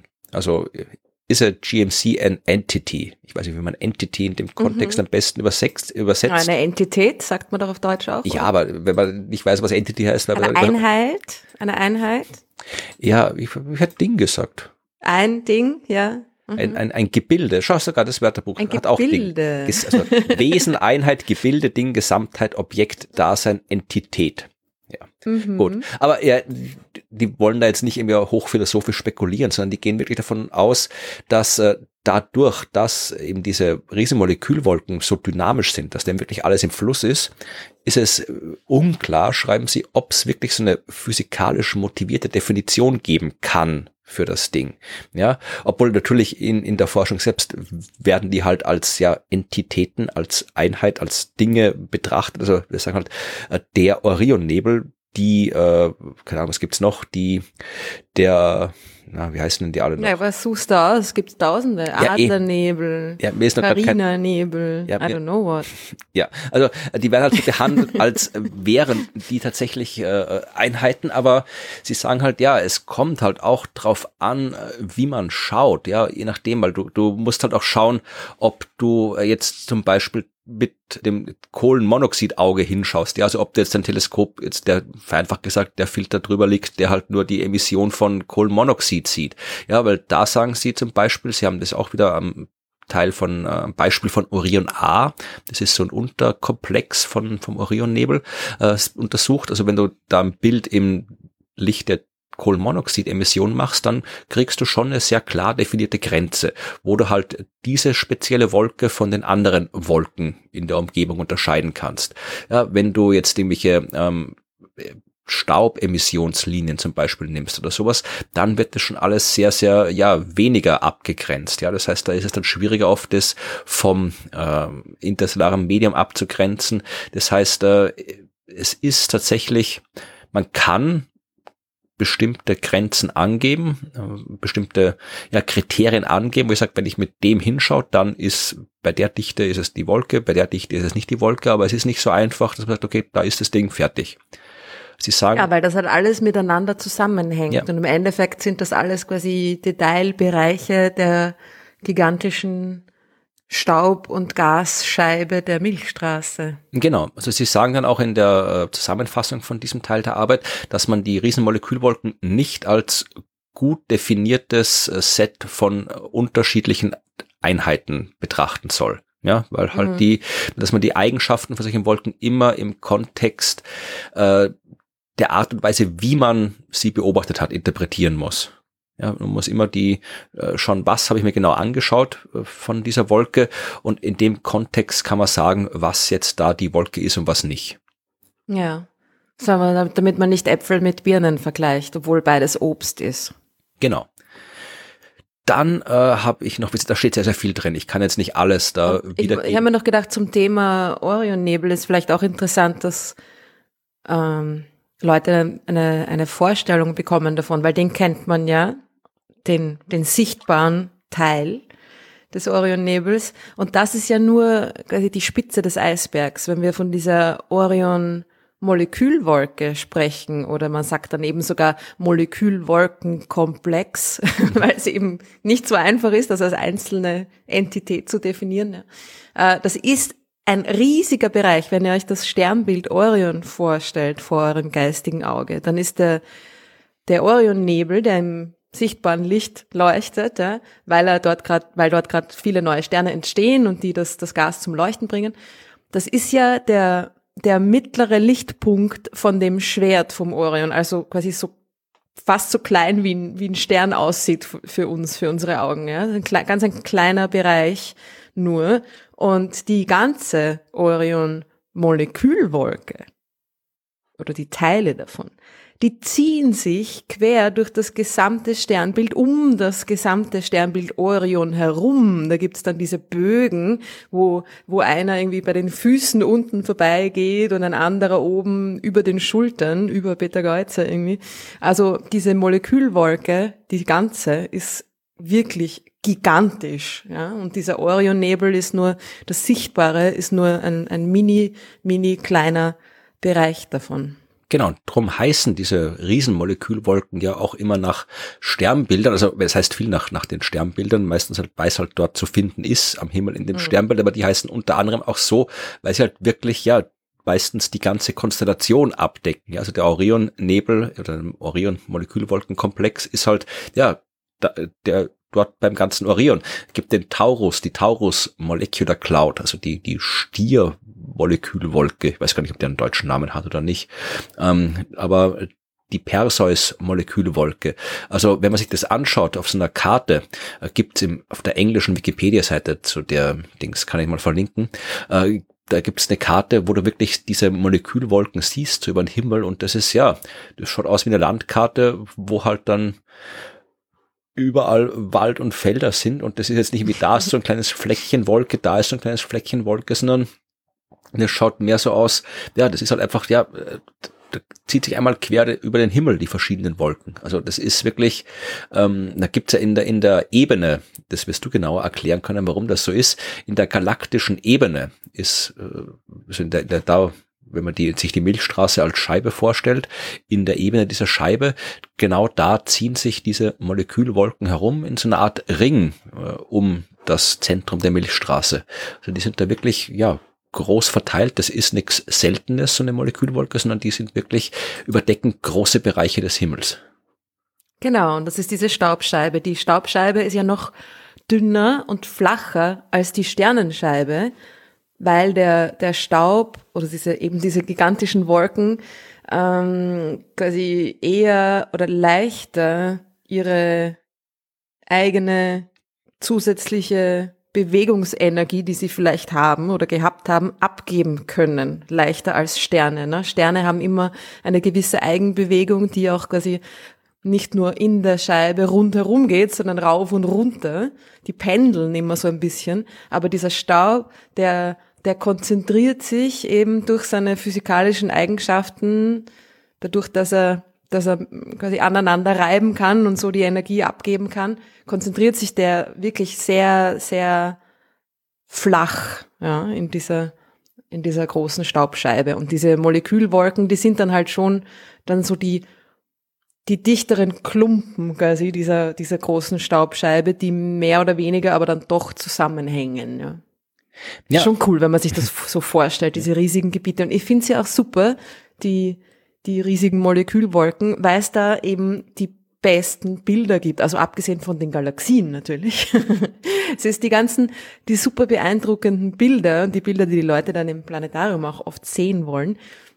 Äh, die Pillars of Creation zum Beispiel, ja, oder der, der Mystic Mountain, das ist diese berühmten Adlernebel, oder? Bilder. Der Adlernebel, genau. Und der, die Pillars of Creation sind, glaube ich, im Adlernebel. Naja. Doch, doch, sind sie. Ähm, ja, sind sie, ja. genau. Und das sind alles, das sind diese, das sind quasi die, die, die Spitzen, diese Filamente, die aus diesen riesigen Wolken wie Finger herausstehen. Und die hat das Hubble oft, also man kann das ganze Ding als, als Gesamtheit quasi ablichten oder man kann wenn man ein großes, gutes Teleskop hat, da noch auf die Einzelstrukturen hineinzoomen, je nachdem, welches Instrument mit welchem Blickfeld man dann auch verwendet. Und da hat das Hubble eben diese ganzen super spektakulären Bilder geschossen von diesen, von diesen Filamenten de, dieser großen, gigantischen Molekülwolken. Ja, also die habt ihr alle schon mal gesehen, diese Bilder, die sind wirklich mhm. beeindruckend. Aber nachdem du jetzt so lange und so schön erzählt hast, wie beeindruckend und wunderbar und toll diese Wolken sind, äh, kommen wir noch zum letzten Teil aus der Arbeit, die ich mir rausgesucht habe, nämlich der Frage, wie man sie kaputt macht, diese riesen Es geht um die äh, Destruction of GMCs, also was führt dazu, dass die kaputt gehen. Naja, die, die, sie werden in Sterne, sie setzen sich selber in Sterne um, oder? Und dann werden sie auseinandergeblasen von, von den Winden ja, der jungen, neu entstandenen Sterne. Das ist die Frage, ja. Also es geht erstmal, äh, sagen Sie das von den Beobachtungen her, ähm, dass die typische Lebenszeit so bei 10 bis 30 Millionen Jahren liegt von so einer Riesenmolekülwolke, was sie aus den Beobachtungen ableiten können, was deutlich kürzer ist als die, ja, wie soll man sagen, äh, Depletion Time, äh, also die Zeit, die halt tatsächlich so eine Wolke bräuchte, wenn da so der Stern reinleuchtet, äh, bis er sich aufgelöst hat und bis er so, so evaporiert ist. Okay. Das heißt, wenn die weniger lang leben, als sie es eigentlich sollten, dann muss es Prozesse geben, die dafür sorgen, dass sie früher zu Ende gehen. Ja, die Beobachtungen legen nahe, dass die Riesenmolekülwolken so 10 bis 30 Millionen Jahre lang leben und das ist wesentlich kürzer als die Zeit, die es brauchen würde, bis äh, das ganze Material aus dieser Wolke in Sterne umgewandelt worden ist. Mhm. Das heißt, das Ende so einer Wolke besteht nicht darin, dass irgendwann mal alles aus der Wolke Stern geworden ist. Also nicht, die ist nicht mhm. erst dann am Ende, wenn das ganze Gas der Wolke in Sterne umgewandelt worden ist. Na klar, sie wird ja vorher schon durch die Strahlung der, der jungen, neu entstandenen Sterne, durch die UV-Strahlung dann auch irgendwie äh, zerbröselt, ne? Ja, genau, das ist ein Mechanismus. Es gibt aber unterschiedliche mhm. Mechanismen und die haben sie hier alle aufgezählt und untersucht. Und eins sind schöne Kapitelüberschriften, ja, also wenn man die im Original ist. Also sie fangen an mit Destruction by External Stress. Ja, das, äh, das Gefühl haben wir alle ab und zu, oder? ja. Also was ist jetzt im Kontext einer Riesenmolekülwolke ein externer Stress? Ähm, ja, einfach äh, der, der turbulente, die turbulente Bewegung des Gases vom, vom interstellaren Medium. Das heißt, ja. wie gesagt, wenn man das auf längeren Zeitskalen betrachtet. Eine sich drehende Galaxie zum Beispiel, ne? in der, Ganz genau. in der man sich befindet. äh, wieder ein englisches Fachwort, Increased Background Galactic Shear. Also ja. Ja. Die Galaxie dreht sich und das Ganze bewegt sich und dann. Und es dreht sich nicht wie ein Wagenrad, quasi starr, sondern unterschiedlich schnell an unterschiedlichen Radien. Also das Material neben dir bewegt sich vielleicht ein bisschen schneller und das neben dir auf der anderen Seite ein bisschen langsamer und dann kriegst du einfach, Uah! Genau, also Gas geht dann von Spiralarmen in die Regionen zwischen den Spiralarmen und all das, ja, äh, erzeugt halt so ein turbulentes Hin- und Hergefließe und das kann durchaus dann auch so eine Molekülwolke ein bisschen, ja, an den Rändern ausfranzen, stressen, hm. auflösen. Das ist ein Mechanismus, den sie haben. Dann äh, kommen die Stellar Feedback Mechanismen, das sind die äh, Mechanisms, das sind die, äh, die du schon angesprochen hast. Also all das, was dann ein Stern machen kann mit so einer Wolke. Also zum mhm. Beispiel erstmal Jets und andere Arten von äh, Aus, Ausfluss. Das klingt so grauslich. Aber mhm. also alles das, was äh, Outflow, Wide Angle Outflow steht hier. Ja, also ja. Ähm, das, alles, was so ein Stern halt dann quasi abseits von Strahlung ins All hinausschmeißt, weil der schmeißt auch ganz viele ja, Teilchen bis in seine Atmosphäre, Sternwinde und so weiter. Je nachdem, wie stark das ist, kann es dann halt wirklich so ein regelrechter Jet sein, der daraus schießt am Material und anderes Zeug. Das trifft dann natürlich auf die Wolke und kann die auflösen. Äh, dann äh, gibt natürlich die, äh, was ich schon angesprochen habe, die Ultraviolettstrahlung, ja, also wirklich die extreme Ultraviolettstrahlung, die nicht ganz so extreme Ultraviolettstrahlung, optische Strahlung kann auch schon rauch, äh, ausreichen. Die macht nicht nur die Moleküle kaputt, sondern ja, die, die schmeißt halt da auch ähm, Energie rein und äh, kann auch tatsächlich einfach nur äh, anschieben, ja, also einfach durch Strahlungsdruck, ja, das rausschieben. Auseinandertragen, ja. ja. Dann Und da gibt's auch wunderbare Bilder von diesen Prozessen in, in Action. Das sind diese äh, Herbie Caro Objekte. Genau. Die jungen Sterne mit ihren Jets und Dingen. Und da hat das Hubble auch einige wirklich großartige Dinge fotografiert und wenn man das auf Wikipedia sucht, findet man es ganz leicht. Ganz genau, ja, habe ich schon ein paar Bilder gesehen. äh, das war quasi der direkte Weg. Es geht auch indirekt. Also wenn da ist ja auch Staub drin in diesen Wolken. Das sind ja nicht nur Moleküle, sondern irgendwie auch so Staubteilchen und anderes Zeug. Und ja, der kann aufgewärmt werden. Der wird aufgewärmt durch die Strahlung der Sterne und der, wenn er aufgewärmt ist, dann gibt er die Wärme wieder ab. Das heißt, der äh, erzeugt Infrarotstrahlung, dieser Staub und der kann diese Infrarotstrahlung vom aufgeheizten Staub kann auch wegschieben. Das kann passieren. Dann natürlich äh, kann es dann, äh, wenn's, wenn du einen sehr starken Sternenwind hast, dann kannst du so Schockfronten kriegen und irgendwie High Pressure Bubbles, äh, sagen sie im, im Medium. Also das sind dann eher so ja ein bisschen äh, Gewalt dickere, äh, turbulente hydrodynamische Prozesse in diesen Wolken, die dazu führen, dass äh, sich so bestimmte Zonen auflösen und dann gibt es noch Supernova-Explosionen, die halt dann so auf einen Schlag alles wegpusten. Und das haben sie sich alles angeschaut, einerseits äh, halt aus Beobachtungsdaten, andererseits mit äh, theoretischen Modellen und kommen zu dem Schluss, dass der Hauptmechanismus für die Zerstörung von Riesenmolekülwolken die Photoevaporation ist. Mhm. Also das ganz simple Prozedere. Wenn du mit äh, ausreichend Energie, ausreichend energetischen Photonen auf andere Atome draufheizt, dann werden die schnell genug, dass sie sich hier äh, ja aus dem äh, gravitativen anderen Einflussbereich ja verschüssen können die es da gibt. Also das kennen wir auch von Planetenatmosphären. Also wenn du einen Planet hast zum Beispiel, der ganz nah am Stern dran ist, dann wird mhm. durch die Strahlung des Sterns werden die, haben die Moleküle so viel Energie, dass sie sich so schnell bewegen, dass sie halt einfach nicht mehr von der Gravitationskraft des Planeten festgehalten werden und dann evaporiert dir deine Atmosphäre ins Weltall hinaus.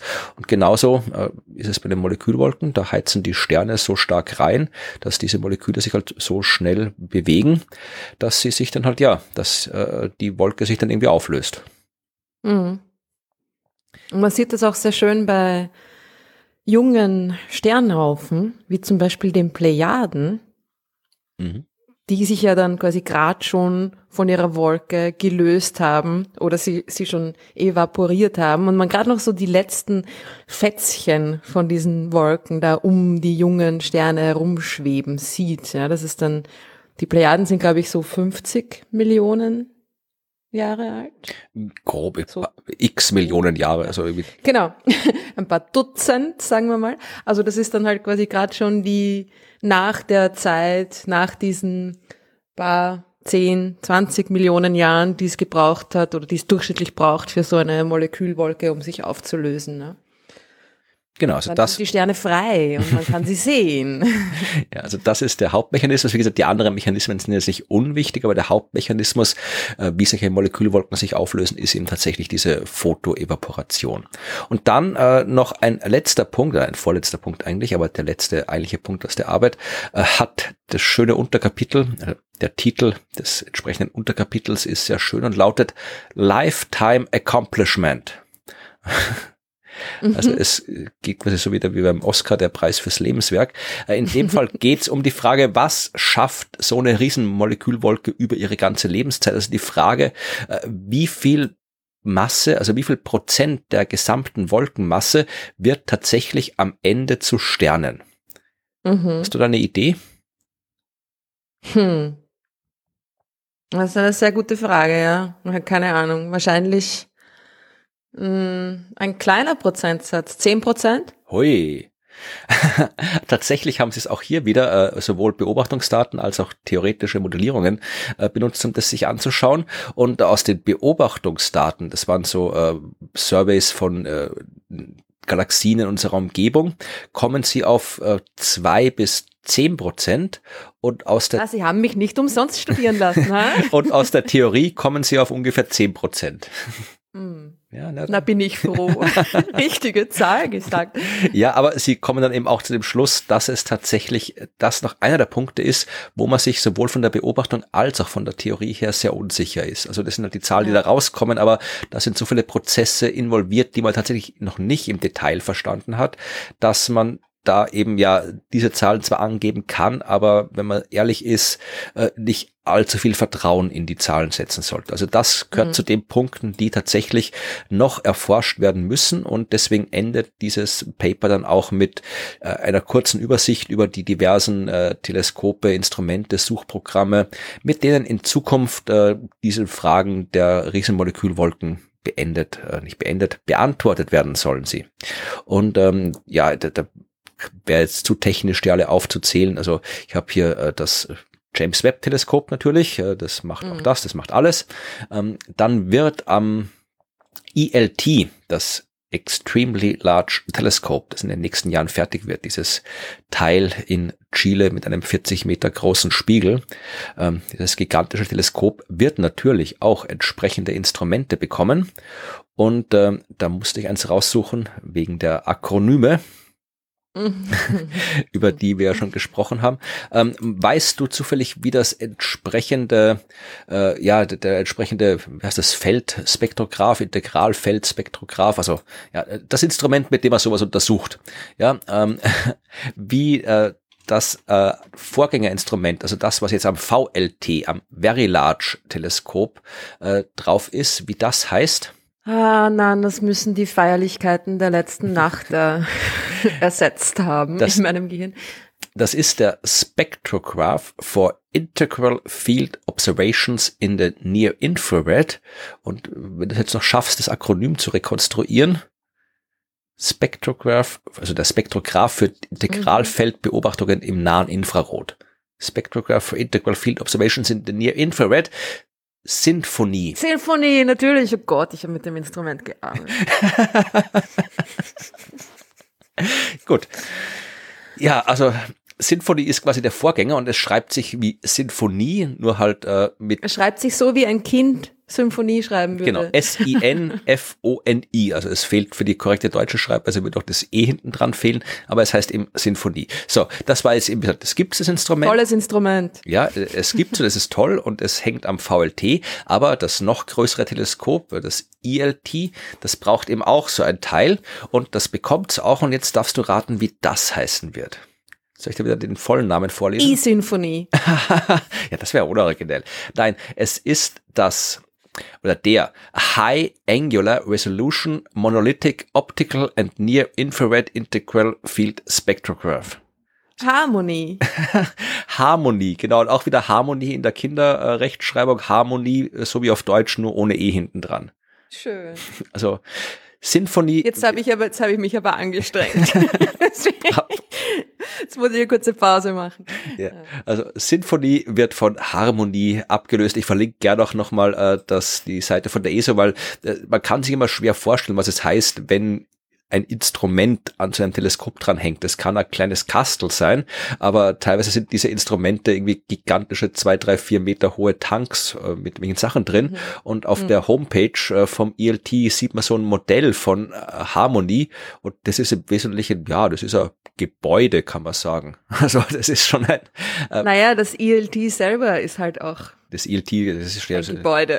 Also, ja, nein, das, ja, aber das ist, das ist so ein zweistöckiges Ding, also da gehen Treppen zwei Stockwerke hoch, da ist auch so eine kleine, mhm. kleiner Mensch irgendwie eingebaut, also das ist schon, also anderswo wird man sagen, okay, wir haben jetzt hier so eine Fabrik gebaut und das ist die jetzt und da ist es halt das Harmony-Instrument vom ELT. Also das ist schon mhm. ein großes Teil. Und ähm, das wird hoffentlich, ja, coole, coole Sachen aufnehmen. Man, die Seite ist wirklich gut. Also da sieht man auch einen Vergleich, äh, was äh, Sinfonie quasi für Beobachtungen machen wird und dann äh, so äh, Renderings, wie es Harmonie machen wird. Und das ist ja mhm.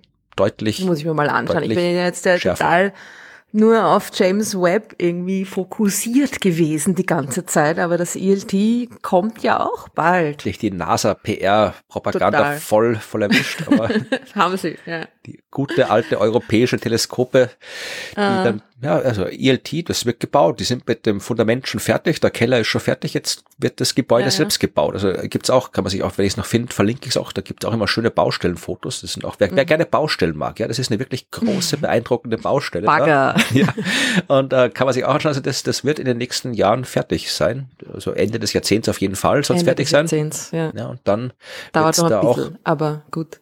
Aber dieses Integral Field Ding ist ja auch extrem cool. Ne? Was das macht, ist, dass es quasi ein Mm, es macht ein, ein Bild, aber statt dass das einzelne Bildpunkte hat, die dann zu einem Bild, das man sieht, zusammengefügt werden, ist jeder Pixel ein Spektrum. Also du hast über ein ganzes Bild mit, mit, mit Breite und Höhe äh, ein kleines Spektrum nach dem anderen. Das heißt, du kannst von deinem ganzen Bildfeld die Bewegungsinformation, die chemische Zusammensetzung, all das, was man aus einem Spektrum rauskriegt, quasi super aufgelöst rekonstruieren und das ist schon ziemlich, ziemlich geil. Ja, also wir hoffen auf ziemlich, ziemlich geile Bilder, die wir dann kriegen werden, wenn ELT und Harmony weitermachen. Ja, und äh, wie gesagt, ja, also wer, wer mehr wissen will zu dem Thema, da gibt's noch, äh, wie gesagt, kann diesen dieses Paper gern mal lesen. Äh, aber für den Einstieg reicht wahrscheinlich auch, wenn man sich mal so die Wikipedia-Seiten zu Molekülwolken anschaut. Da kriegt man auf jeden Fall schöne Bilder, die man sich anschauen kann. Ich verlinke dann auch ein bisschen was dazu. Und ja, also das sind halt, da, da gibt's halt immer coole Geschichten drüber zu erzählen. Also ich könnte jetzt noch eine Stunde weiter erzählen, über was man da jetzt konkret, also wirklich an, an aktueller Forschung da stattfindet, weil wenn wir so Molekülwolken sagen, dann, ich habe ja vorhin Kohlenmonoxid, das ist ein relativ langweiliges Molekül, das ist halt wie Kohlenstoff und ein Sauerstoff, der dranhängt. Aber wir haben ja im Weltall schon ja absurd komplexe Moleküle entdeckt, wo man sich mhm. denkt, das, das kann da doch gar nicht rumfliegen alles. Ja, also und jede Menge Alkohol. Zum Beispiel ist auch, wie gesagt, Alkoholmoleküle sind darum, aber wirklich, also es gibt auch in der Wikipedia gibt's alles. Es gibt auf der englischen Wikipedia eine Liste von interstellaren und zirkumstellaren Moleküle, also alle Liste von Molekülen geordnet nach Anzahl der Atome. Ja, also wie gesagt 43 Stück mit zwei Atomsorten. Ja, da ist irgendwie alles drin hier, äh, Stickoxid ähm, was ist da noch drin? Äh, molekularer Sauerstoff, Schwefelmonoxid und so weiter. Und dann geht's weiter mit den drei atomigen Molekülen. Da ist im Kohlendioxid zum Beispiel ist drinnen. Wasser, logischerweise. Ich glaube, das häufigste Molekül nach molekularem Wasserstoff, oder? Bin gar nicht sicher. Aber sehr häufig auf jeden Fall ist Wasser im Weltall, hm. also als, als Molekül. Ja, da kommen die vier Atomik und so. Ich glaube, CO ist schon noch mal naja, egal, keine Ahnung, weiß ich auch nicht. Es geht tatsächlich bis, äh, bis runter zu, ja, äh, zehn und mehr Atomen. Ja, also wir haben da Zeug gefunden wie, ich weiß nicht, da müssen wir jetzt wirklich irgendwie Chemie studiert haben, um zu wissen, was das alles ist. Also hier zum Beispiel NH2, CH2, CH2OH, das ist Ethanolamin, Monoethanolamin. Ich habe keine Ahnung, was man mit dem Zeug macht und warum es da ist, aber äh, es schwirrt auch im Weltraum rum. Klingt so, als würde man damit irgendwie die Küche putzen können. Eine schwer entzündbare Flüssigkeit aus der Stoffgruppe der Aminoalkohole wird verwendet Nein. als Ersatz für Natronlauge im Backofenreinigern. Na bitte. I'm on fire today. ja, aber auch als Absorptionsmittel für Kohlenstoffdioxid und Schwefelwasserstoff äh, beim Direct Air Capture Verfahren in Atom-U-Booten. Also vielfältig einsetzbar der das Stoff. Das mache ich eher seltener. ja, also auch solche absurden Moleküle schwirren da draußen rum.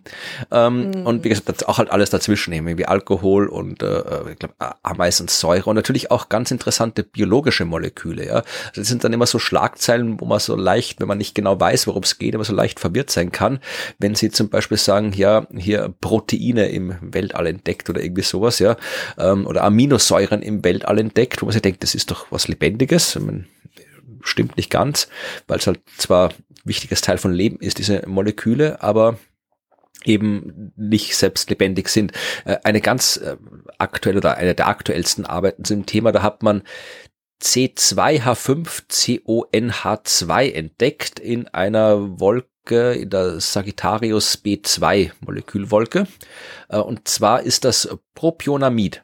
Das ist ein, ein Ding, also ein, ein Peptid-ähnliches Molekül, äh, das so, ja, äh, wichtig ist, es macht so die Brücken zwischen Aminosäuren. Ja, also du brauchst Aminosäuren, mhm. Aminosäuren verbinden sich und bilden Proteine. Und Proteine sind im Wesentlichen das, auf dem Leben läuft. Ja, also Leben besteht aus Proteinen und aus der Wechselwirkung von Proteinen.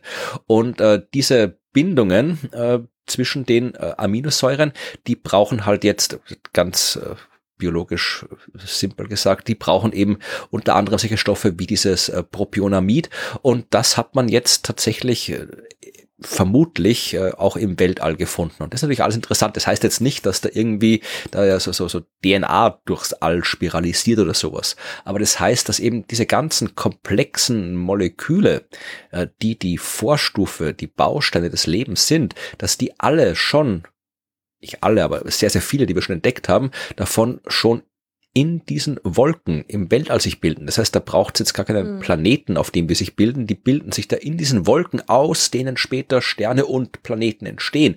Das heißt, es kann durchaus sein, dass ähm, alle Planeten schon mit einer gewissen Menge an Bausteinen von lebensrelevanten Molekülen ausgestattet sind. Mhm. Was durchaus eine interessante Information ist. Ja, voll. Das macht es ja dann noch wahrscheinlicher, ja. das Ding mit den Aliens. Ne? Genau. Und drum ist mhm. unter anderem die Erforschung von Riesenmolekülwolken so interessant. Schaut euch die schönen Bilder an. Genau. Ja, super Geschichte. Vielen Dank. Und es gibt auch Fragen. Wir haben tatsächlich jede Menge Fragen aus der Hörerschaft bekommen, wie immer, aber wir haben nicht die Zeit, um sie alle zu beantworten. Darum habe ich ein paar rausgesucht, die ja mehr oder weniger zu dem Thema passen oder sonst irgendwie interessant sind. Die erste ähm, ist eine Frage, äh, von Wiebke und die wollte wissen, ob wir ein Lieblingsakronym haben, welches Akronym wir am peinlichsten, beklopptesten finden, ob du schon mal selbst ein Akronym für irgendwas entworfen hast. Hm. ähm, naja, es gibt ja da diese Geschichte mit den Copper Nanotubes. ähm, nicht ganz jugendfrei. Das ist halt einfach nur so lustig, weil das für englischsprachige Leserinnen es ist sehr witzig, die, die Reaktion auf den Gesichtern auch mitzukriegen, weil das ist halt irgendwie so richtig, dieses Akronym ist halt so richtig, richtig arg. Das ist halt so das richtig arge Schimpfwort. Und ähm, dann kriegen sie so, so äh, ein, ein kindliches, äh, verschmitztes Lächeln und ge gemischt mit einem doch äh, leicht schockierten und ungläubigen Ausdruck äh, auf ihrem Gesicht und das ist äh, nice. Habe ich selbst ein Akronym entworfen? Nein. Also schon öfter darüber nachgedacht, wie man denn ein Teleskop oder ein, ein Projekt nennen könnte oder so mit Leuten spät abends im Pub. Aber kein, kein Akronym, das es in die Realität geschafft hätte. Was mit dir? Ja, also ich habe tatsächlich ein Lieblingsakronym ist eine schwierige Frage, weil ich glaube, mein Lieblingsakronym ist auch das, das bekloppteste, peinlichste. Also äh, es gibt so viele, also das Liebling schwer zu finden, aber ich fand halt das immer sehr, sehr bescheuert, dass sie ähm, bei der Geschichte mit der dunklen Materie äh, einerseits Machos und andererseits Wimps haben. Mm, mm. Ja. Äh, das da, das ist so, so, einerseits ist es eh irgendwie cool, andererseits ist es halt dann so extrem gewollt, dass man immer sich fragt, ja, wie, wie, wer war da zuerst da mit der Idee?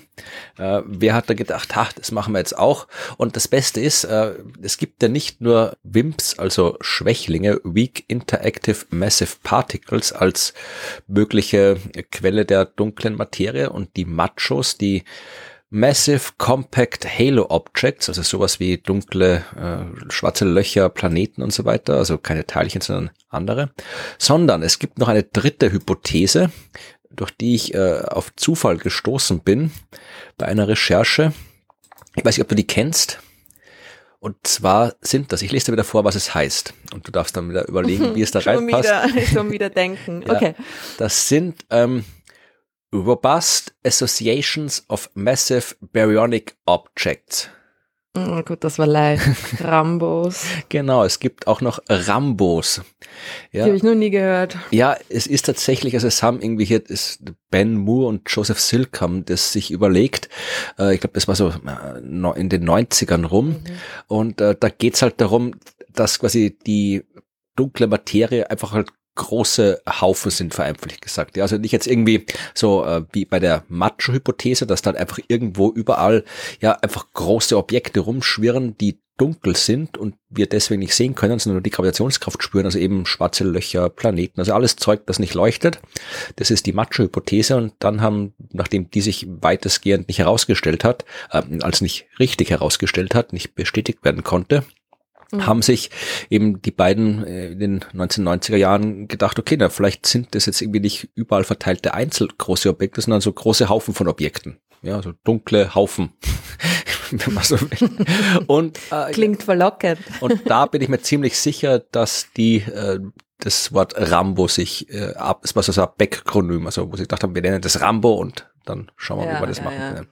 Ja. ja.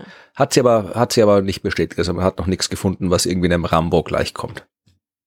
Da bin ich froh. Und ja, ich habe tatsächlich noch kein Akronym, also kein, kein offizielles Akronym für irgendwas entwerfen müssen. Bis jetzt, glaube ich. Nee. Ja, aber könnt ihr irgendwie, äh, könnt ihr mal so einen Akronym-Bastelwettbewerb einführen. Mhm. Schickt uns eure Vorschläge. Überlegen, Welches Akronym braucht die Astronomie noch? wir müssten ein Objekt entwerfen äh, und das dann irgendwie akronymisieren, aber ja, das arbeiten wir noch aus. So, dann ähm, kommt eine Frage von Thomas. Thomas äh, fragt was über die Relativitätstheorie und mhm. sagt, äh, für das Licht aus der Perspektive des Lichts ähm, müssten sich doch alle Entfernungen relativistisch auf Null verkürzen. Eigentlich sollte dann auch keine Zeit für das Licht selbst vergehen, da alle Strecken ohne Verzögerung zurückgelegt werden können. Ja, also das ist das, was Thomas sich überlegt hat. Wir wissen, mhm. dass Licht sich mit Lichtgeschwindigkeit bewegt und dass die Zeit für einen Beobachter und eine Beobachterin sich umso langsamer äh, umso langsamer vergeht, je schneller man sich bewegt. Das ist bestätigt im Experiment durch die Relativitätstheorie. Also je schneller du bist, desto langsamer vergeht für dich die Zeit. Und wenn du so schnell bist, wie es halt nur geht, dann vergeht für dich überhaupt keine Zeit mehr. Das ist das, was die Relativitätstheorie sagt.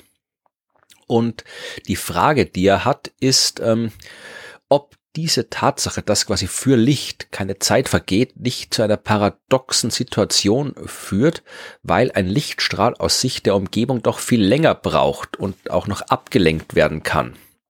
Also er, er, ihm ist unklar, wie es sein kann, dass äh, für Licht keine Zeit vergeht und für alles andere schon. Hast du da eine mhm. gute Antwort drauf?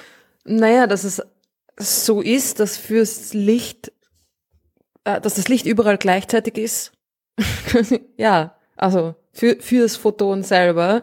Das Ding hat halt auch keine Masse und darum geht das. Und ähm, ja, war, mh, mm, die Paradoxie, naja, aber das ist halt genau die Geschichte mit der Relativitätstheorie, oder? Dass die Wahrnehmung der Welt abhängig von deinem Bewegungszustand ist und von deinem Bezugssystem und so weiter und so fort. Ja. Es ist halt wirklich, das ist ja das äh, Hinterhältige am Paradoxien, dass sie halt paradox mhm. sind, ja. Und die Gravitätstheorie widerspricht halt unserer Erfahrung, weil wir halt nicht so denken können, wie die Relativitätstheorie funktioniert, aber vielleicht funktioniert so herum, ja. Äh, wenn man sich vorstellt, es ist paradox, dass für Licht keine Zeit vergeht, wie kann das sein, dass, dass das quasi wir sehen, wie Licht Dinge macht, obwohl aus Sicht des Lichts äh, keine Zeit vergeht. Ähm, man kann sich auch so vorstellen, dass aus Sicht des Lichts alles gleichzeitig passiert, weil halt keine ja, Zeit genau. vergeht. Das heißt, ja. aus Licht des Sicht, äh, aus Licht des Sichts, aus Sicht des Lichts, aus Sicht des Lichts ist eh alles schon passiert und aus unserer Sicht passiert es halt irgendwie hintereinander. Das ist ja auch der, der, die Grundlage der. Ich glaube, dass die vernünftigere Ansichtsweise, Sichtweise des Lichts ist, äh, dass es für das Licht die, die, die Zeit nicht gibt, anstatt dass es alles gleichzeitig, weil dann könnte man ja auch, dann kommt man, dann kommt man wirklich in Teufelsküche, weil dann sagt man, und dann ist die Zukunft schon passiert. Naja, dann ist aber- alles vorher, vorhergesehen und determiniert und bla bla bla. Aber Naja, aber das, das, ist, ja dann wieder unsere Interpretation, ne? Naja, das ist quasi unser, unser Wunsch, dass wir gern hätten, dass alles äh, nicht determiniert ist. Aber wenn du die äh, Realitätstheorie auf eine gewisse Art und Weise ernst nimmst, dann landest du genau bei etwas, was sich das Block-Universum nennt, wo das genauso ist, dass halt quasi alles schon existiert und äh, je nachdem, wie du dich bewegst, mit welcher Geschwindigkeit passieren andere Dinge für dich gleichzeitig. Ja, also äh, wenn jetzt quasi ich hier bin und du bist in der Andromeda-Galaxie und wir bewegen uns halt aufeinander äh, in Bezug aufeinander gerade halt nicht unterschiedlich, weil wir gerade uns so bewegen, dass wir halt gerade in Bezug aufeinander in Ruhe sind, ja, dann, dann haben wir, dann nehmen wir die Zeit auf die gleiche Art wahr. Ja, also die gleichen Dinge sind in der Vergangenheit für uns und die gleichen Dinge liegen in der Zukunft für uns. Aber wenn sich einer von uns sehr, sehr viel schneller bewegt als äh, der andere, dann äh, ist auch deine Vergangenheit meine Zukunft und oder umgekehrt. Also das ist Relativitätstheorie. Und darum hat er Einstein auch gesagt, die Zeit ist eine Illusion, wenn auch eine sehr hartnäckige. Das ist ja eines der wenigen wirklich äh, verifizierten Einstein-Zitate. Also ich glaube, da wird es noch einiges an wissenschaftlicher und philosophischer Arbeit brauchen, bis man das rausgekriegt hat, was das heißt. Aber so ganz aus dem Spiel ist die, die Sache, dass halt alles schon passiert ist, ähm, noch nicht. Zumindestens, wenn wir die Realitätstheorie so verstehen, wie wir momentan glauben, sie verstanden zu haben. Mhm. Aber ist das nicht dann auch ein bisschen ein Umlegen von relativistischen Prinzipien auf unsere Welt, die sich nie mit solchen Geschwindigkeiten bewegen wird und bewegen kann? Also Nein, nein, wir nein. können uns halt einfach nicht mit Lichtgeschwindigkeit bewegen. Ja, nein, darum, das, darum geht's. Es geht quasi, was sich in Bezug auf dich bewegt. Also du kannst dir durchaus einen Beobachter vorstellen, der auf irgendeinem Planeten irgendwie weiß Gott wie weit sitzt, der sich halt äh, aufgrund von irgendwelchen, da bewegt sich halt der Stern so schnell im Vergleich zu unserem Stern. Also da musst du ja gar nicht irgendwie dich rumbewegen. Also das ist einfach die Relativgeschwindigkeit kann ja durchaus sehr schnell sein. Und dann sind halt Dinge, die für uns auf der Erde in der Zukunft liegen, sind in dem seiner Vergangenheit. In, also man kann sich das ohne Bilder schlecht vorstellen. Ich verlinke ein Buch, ein sehr schönes Buch zu dem Thema, ähm, wo das alles beschrieben ist. Aber dann ist aus der, wenn quasi der äh, ins Universum hinausschaut, gesagt, du siehst ja die Vergangenheit, wenn du ins Universum hinausschaust, ja. Und ähm, der sieht dann halt quasi etwas, was seine Vergangenheit ist, was wir aber noch gar nicht erlebt haben, weil es bei uns im Zukunftslichtkegel quasi liegt. Also das, das ist alles, kann man alles mathematisch entsprechend formulieren. Das ist alles, das ist alles so in der Realitätstheorie drinnen. Und aus, wenn der das Universum sieht, sagt okay, hier, das ist alles schon passiert. Und wenn wir auf die, das gleiche Universum schauen, dann ist das für uns aber noch nicht passiert. Und wenn das aber aus seiner Sicht quasi schon passiert ist, also Vergangenheit ist und nicht mehr geändert werden kann, dann ist es, wenn es gleichzeitig unsere Zukunft ist, äh, folgt halt daraus, dass auch unsere Zukunft schon feststeht. Und das Ganze geht ja umgekehrt auch. Also es geht ja für alles drum, eben das Block-Universum, wo halt quasi alles schon passiert ist und das, was du erlebst, halt einfach davon auf, davon abhängt, wie du dich durch dieses Block-Universum bewegst, vereinfacht gesagt, in Bezug auf andere. Das bestimmt deine Wahrnehmung von Vergangenheit und Zukunft. Das, ich check das jetzt auch gerade irgendwie nicht ganz. Vielleicht müssen wir da nochmal drüber reden, Es ist wenn schwer. ich mehr geschlafen habe. Ja, es ist, oder wir hätten gestern Abend drüber reden müssen, dann hättest du alles verstanden. Das ist auch möglich, auch möglich. Dann Nein, machen wir das entweder so oder so oder beides und schauen, was. Äh, Ja, also wahrscheinlich hat es die Hörerschaft eh auch nicht verstanden, weil ich es nicht wirklich gut erklärt habe in der Schnelle. Aber wer, wer drüber wissen will, ja, ihr könnt äh, googeln. Block-Universum heißt diese ganze Geschichte. Ich habe auch mal eine Sternengeschichten-Folge drüber gemacht. Und wie gesagt, es gibt ein sehr schönes Buch von äh, Sean Carroll, der sich mit der Frage der Zeit beschäftigt hat, wo das auch drin ist. Also äh, man kann sich darüber informieren. Es ist halt etwas, braucht man mehr Zeit, als wir jetzt bei der Fragenbeantwortung hatten. Aber ja, also vielleicht machen wir mal eine Folge darüber. Schauen wir mal. Ja, kommen genau, machen wir mal eine Folge von etwas, wo wir beide uns überhaupt nicht auskennen. genau. So, kommt eine andere Frage hier und zwar von Alex, der gleich mal anfängt mit der äh, Aussage, ihr seid nur geil. Ähm, da können wir gern zustimmen. Und Super. er sagt, er sitzt auf, äh, oder noch, keine Ahnung wann das es noch war, auf La Gomera und hätte fast Astronomie studiert äh, und wollte von uns wissen, es gibt Trillionen an Sternen, Milliarden von Galaxien, da kann man noch mitgehen. Und äh, da die menschliche Fantasie nicht größer sein kann als das Universum, glaubt er persönlich, dass jede Serie, ja, Star Trek, Foundation, was auch immer, gerade jetzt auch so passiert. Wie seht ihr das? Also glauben wir angesichts der Unendlichkeit der unzähligen Sterne da draußen, äh, dass alles, was wir uns ausgedacht haben, äh, nur eine Schnittmenge dessen ist, eine Teilmenge dessen ist, was wirklich passieren kann und dass alles tatsächlich draußen irgendwo passiert? Na, wenn das Universum tatsächlich unendlich ist, ja natürlich, weil das ist genau das, was Unendlichkeit bedeutet. Es gibt alles. Ja, und noch viel mehr. Aber es gibt natürlich nicht, alles. nicht im beobachtbaren Universum, weil das ist nicht unendlich und da gibt's das dann nicht alles. Ne? Also. Es gibt auch im echten und hm. im unendlichen Universum nicht alles. Ja. Du wirst keinen, keinen Stern finden, der aus Käse besteht. Ja, weil damit ein Stern ein Stern sein kann, kann er nicht aus Käse bestehen. Ja, und, äh, wirst, naja, schon, aber da sind wir bei, bei gerade wenn wir jetzt über Serien reden, ja, Star Trek Foundation, da sind wir durchaus im Bereich, wo im Sinne der Dramaturgie Naturgesetze gebrochen werden. Und das ist die Frage, ob das dann quasi, äh, es gibt vielleicht irgendwo einen Podcast, wo äh, irgendwo im Parallel oder im weit entfernten Universum, wo auch irgendwie zwei Typen wie wir rumhocken und einen Podcast machen, aber halt ich sitze in Wien und du sitzt in Baden, weil auf dem Planeten auch irgendwie in Wien und Baden ist, ja. Also sowas mhm. vielleicht, ja. Wenn es wirklich unendlich groß ist, dann gibt es vielleicht Variationen von allem, aber trotzdem gibt es Naturgesetze. Es gibt nur alles, was es gibt. Also genau. alles, was gibt. Aber in, insofern ist die Fantasie natürlich schon größer. Das heißt, Weil vorstellen kann man sich noch mehr als das, was wirklich auch möglich ist. Ne? Das heißt, irgendwo in einem fernen, fernen Winkel des unendlichen Universums gibt es eine urlangweilige äh, Sternenflotte und Föderation, wo sie irgendwie tausend Jahre von Planet A nach Planet B fliegen, weil sie keinen Warp-Antrieb haben und damit irgendwelchen depperten Shuttles äh, durch die Gegend fliegen müssen, weil sie nicht beamen können und wo alles uröde und urzach ist. Na, das klingt ja großartig. ja. Sind wir froh, dass wir die, unsere Fantasie haben und nicht äh, auf die Realität begrenzt so, Science Fiction machen müssen. Aber darum heißt es ja auch Fiction. Genau.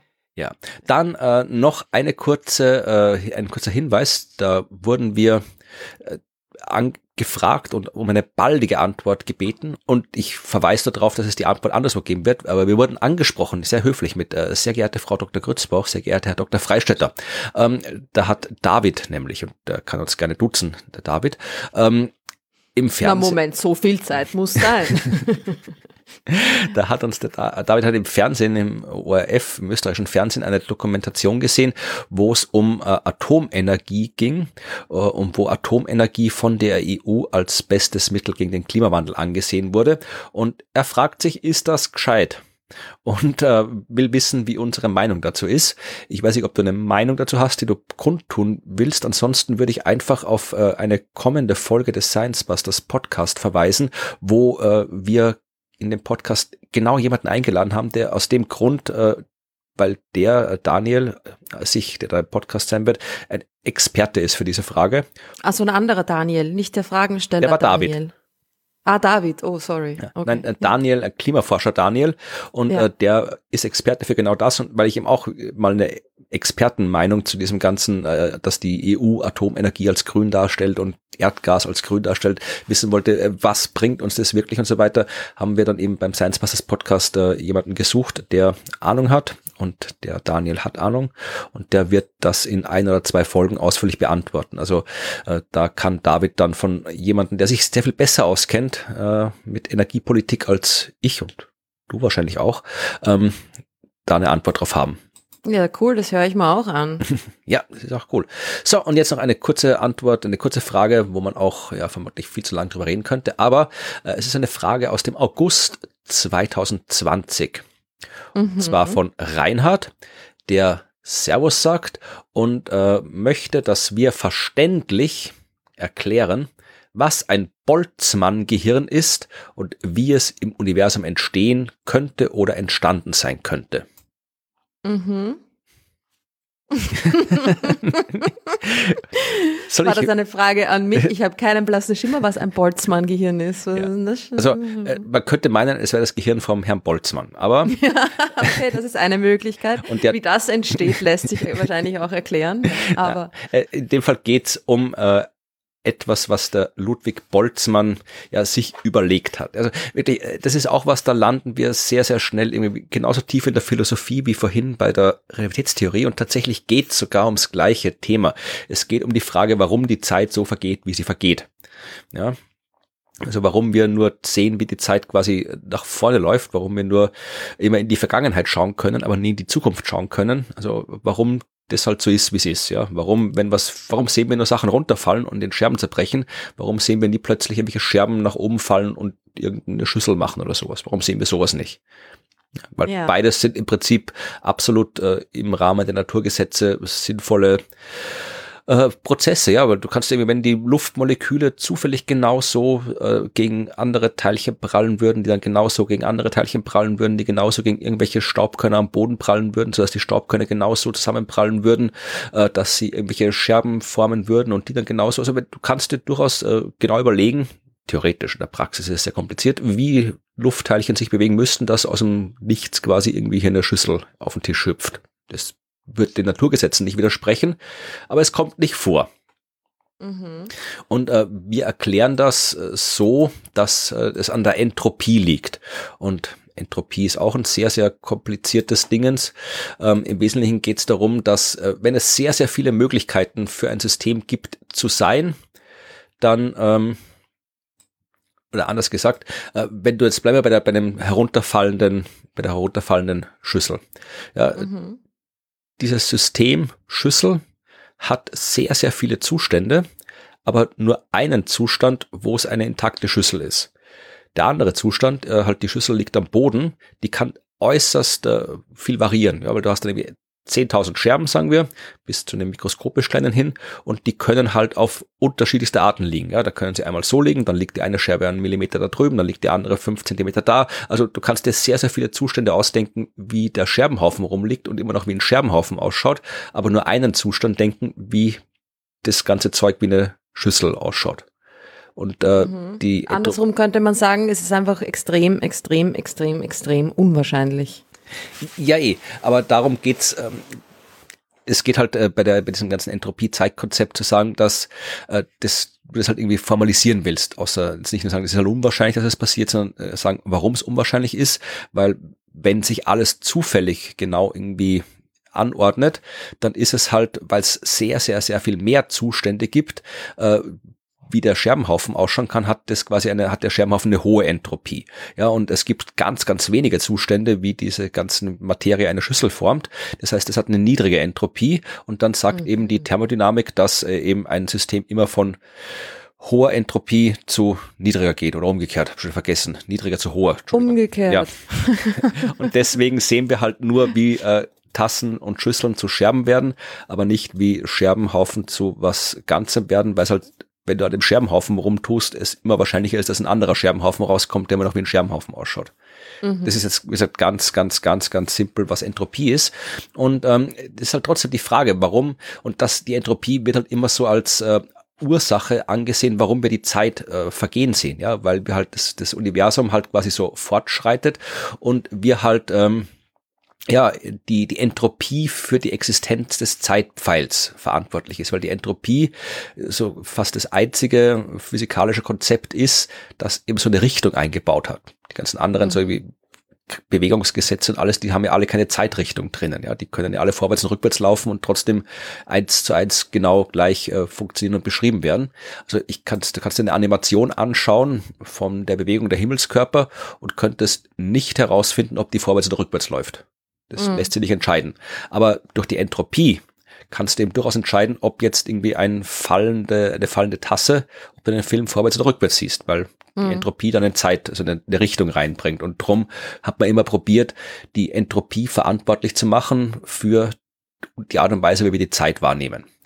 Das führt aber zu einer einer, ja, einer, einer Paradoxie, weil wenn tatsächlich die Zukunft immer der Zustand ist, der ähm, mehr Entropie hat als die Gegenwart, ja, wenn das Universum als Ganzes immer in noch ent hochentropischere Zustände übergeht, dann müssen wir ja mit einem extrem geordneten Zustand angefangen haben im Urknall.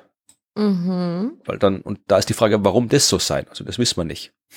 Und um diese ganzen Probleme, die halt bei dieser ganzen Entropie-Zeitgeschichte auftauchen, zu illustrieren, gibt's eben das Konzept der Boltzmann-Gehirne. Weil du kannst dir vorstellen, das Universum ist einfach, was ja die Fall wahrscheinlicher wäre, einfach eine, eine chaotische Suppe an Teilchen. Die schwirren rum. Mhm. Also das ist, ist wie der Scherbenhaufen. Ja? Der Scherbenhaufen ist die chaotische Teilchensuppe. Er hat wesentlich mehr Zustände als halt irgendwie was, was wohlgeordnetes, wie zum Beispiel ein Stern, der von einem Planet umkreist wird. Ja, da müssen die ganze Materie schon auf ganz bestimmte Art zusammenkommen. Und ähm, jetzt kann man sagen, okay, das Universum ist halt einfach, hat, hat doch vielleicht gar keinen Urknall, sondern ist einfach unendlich, war immer schon da, wird immer da sein. Und da schwirrt halt die Materie rum, chaotisch. Und irgendwann wird's halt genauso wie halt ab und zu mal theoretisch die Scherben äh, auf den Tisch hüpfen und eine Tasse formen können. Irgendwann werden diese Teilchen genau so zusammenkommen, dass sich ein Mensch bildet mit einem Gehirn bildet und in dem Gehirn Erinnerungen sind und der Mensch denkt sich, ha, na schau, jetzt sitze ich hier und dreht mit der Rute und mache einen Podcast und äh, wir haben gestern Party gemacht und vorgestern waren wir in Wien im Theater und davor haben wir das gemacht und vor viereinhalb Milliarden Jahren ist die Erde entstanden, alles das, aber das denke ich mir alles, aber tatsächlich habe ich vor einem äh, Sekundenbruch noch gar nicht existiert und bin in einem Sekundenbruch dann schon wieder weg. Mhm. Weil einfach aus diesen zufälligen Fluktuationen in einem zeitlich unendlichen Universum die Materie gerade so zusammengekommen ist, dass halt irgendwie mein Hirn oder dein Hirn kann ja auch sein, äh, gerade so zustande gekommen ist, wie es wie es passiert ist. Ja, das ist die Hypothese der Boltzmann-Gehirne. Boah, das finde ich urspuk. ja, eh, weil es halt irgendwie, man kann nicht wirklich was dagegen sagen, ob so ist oder nicht. Äh, Okay, aber na gut, das, heißt, ähm, das ist so für mich so ein bisschen, ich hatte auch so eine Phase als Teenager, wo man dann irgendwie glaubt, was ist, wenn ich mir das alles nur ausdenke und andere Leute existieren gar nicht wirklich. Und ja, schau, hättest du ein bisschen so, ne? intensiver nachgedacht, dann wärst du eine berühmte Physikerin geworden. Die ganze, ja, genau. Ähm, ja, ich habe das Buch Sophies Welt gelesen, ja, ja, kennst du sicher auch, oder? Ja. ja, genau. Dass mir mein Vater, wie ich 14 war, mein Vater war Bibliothekar, äh, mitgebracht hat aus der Bibliothek und gesagt hat, lies das mal. Und in dem Buch geht es um eine 14-Jährige und die Beziehung zu ihrem Vater und Ding. Und dann wird das alles so verschachtelt. Und ich war dann plötzlich Teil von der Geschichte. Oh Gott. Ja. Ähm, aber irgendwie, ich meine, man geht da irgendwie durch solche Phasen durch, ja, und hat dann, denkt sich solche Sachen aus. Das ist so ein bisschen ein, ein, ein, ein jugendlicher Identitätsfindungsprozess eher, oder?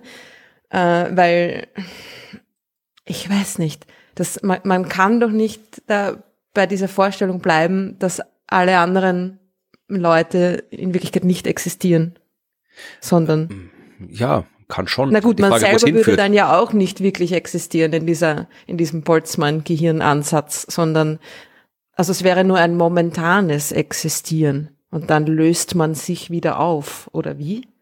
Ja, eh, aber das weißt du ja. Aber das ist doch auch nicht irgendwie naturgesetzmäßig entsprechend, weil wieso sollte ich mich dann auch zufällig einfach wieder auflösen? Naja, weil halt das eine Fluktuation ist. Also du kannst einfach, das fluktuiert so vor sich hin. Ja, aber es gibt ja dann, es gibt ja dann chemische Prozesse und die Schwerkraft und Dings, die mich zusammenhält als Wesen. Also wenn ich mich mal irgendwie zufällig da gebildet habe und dieser Tisch vor mir hat sich auch gerade zufällig gebildet und der ganze Planet und Vielleicht hat sich nur die Sonne und die Galaxien, es hat sich alles gerade als Fluktuation ja. zufällig gebildet gebildet. Es kann sich auch ein Hirn gebildet haben, das einfach nur äh, halt glaubt, dass es da gerade einen, einen, Tisch vor sich sieht, weil das ja ganze Sinneswahrnehmung ist ja nur irgendwie ein Signal im Hirn.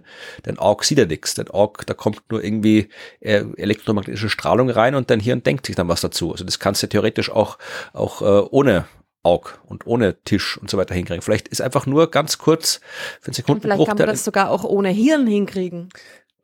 Puh, das, das weiß ich nicht. Plopp und alles löst sich in sich selbst auf. Ja, ja keine Ahnung. Okay. Das, ich wollte, das wollte irgendwie, ich hoffe, äh, wir haben es verständlich erklärt. Ja, halbwegs gut erklärt, das schon. Ja, ja genau. Und er wollte ja auch nur die Erklärung und nicht irgendwie dann eine weitere wissen, Diskussion. Also hör wie es im Universum entstehen. Ja, er wollte wissen, wie es im Universum entstehen könnte. Ja, halt so, dass irgendwie alles vielleicht, wenn es entsteht, aber mehr da bitte äh, Philosophen deiner Wahl fragen, Reinhard, denn da haben wir doch nicht genug Drogen-Intus, um da mehr drüber sagen zu können als jetzt. Genau, dann hm, begeben wir uns doch wieder ein bisschen mehr der Realität zu genau. und schauen wir uns an, was es Neues auf der Sternwarte gibt. Genau, es gibt Neues auf der Sternwarte. Es gibt äh, ein neues Semester mit neuen Vorlesungen. Zwei Vorlesungen besucht Evi in diesem Sommersemester und über die sprechen wir, weil Neues von der Sternwarte soll ja auch darüber informieren, was man denn so erlebt, wenn man Astronomie studiert. Und deswegen hören wir uns jetzt an, was Evi in der ersten ihrer beiden Vorlesungen erlebt. Wir sind bei Neues von der Sternwarte mit Evi. Hallo Evi. Hallo Florian. Und wir machen heute das, weswegen es diese Rubrik gibt, nämlich davon erzählen, was man im Astronomiestudium macht. Das neue Semester läuft seit ein paar Wochen und Evi belegt zwei Vorlesungen, zwei Lehrveranstaltungen im Sommersemester und in dieser Folge reden wir über eine und in der nächsten Folge über die andere. Und mit welcher fangen wir an? Mit ähm, Science Communications. Gut, dann erzähl uns, warum es im Astronomiestudium eine Vorlesung Science Communications gibt und was da passiert. Ja, also es äh, gibt jetzt erstmals wieder ein, ähm, Sie wissen, glaube ich, selber nicht, ob es ein Seminar, ein Modul, ein Vertiefungsfach ist. Ich glaube, das ist noch nicht ganz raus, ähm, zur Wissenschaftskommunikation. Und zwar das erste Mal, glaube ich, seit 2015 ähm, haben sie es jetzt wieder entdeckt, dass es vielleicht doch ganz wichtig ist. Und ähm, ja, ich habe so ein bisschen das Gefühl, dass wir noch so ähm, die Versuchstiere sind. Ähm, und ähm, genau, aber wir haben jetzt gestartet und ähm, wir werden auch ein eigenes ähm, ja, Projekt äh, jeder machen ähm, im Bereich Wissenschaftskommunikation, wo wir uns ein Thema aussuchen können und ähm, das wir dann eben auch präsentieren und ausarbeiten müssen. Also was ist da genau der Inhalt? Also Wissenschaftskommunikation, wie wir ja schon öfter festgestellt haben, kann ja sehr vieles sein. Das kann ein Podcast sein, das kann ein Artikel sein, das kann ein Buch sein, das kann eine Fernsehsendung sein, das kann alles Mögliche sein. Also äh, gibt es da einen Fokus auf irgendwas oder wie wird das unterrichtet dort? Nein, eben genau darum geht's. dass also es ist schon ein bisschen aus der Sicht quasi von institutionalisierter Wissenschaftskommunikation, ähm, aber da eben auch, wie kommunizierst du jetzt als, als Wissenschaftler oder Wissenschaftlerin, wenn du halt jetzt deine Themen hast, eine super coole Forschung und von der du ganz begeistert bist und du da ganz tolle Ergebnisse jetzt hast.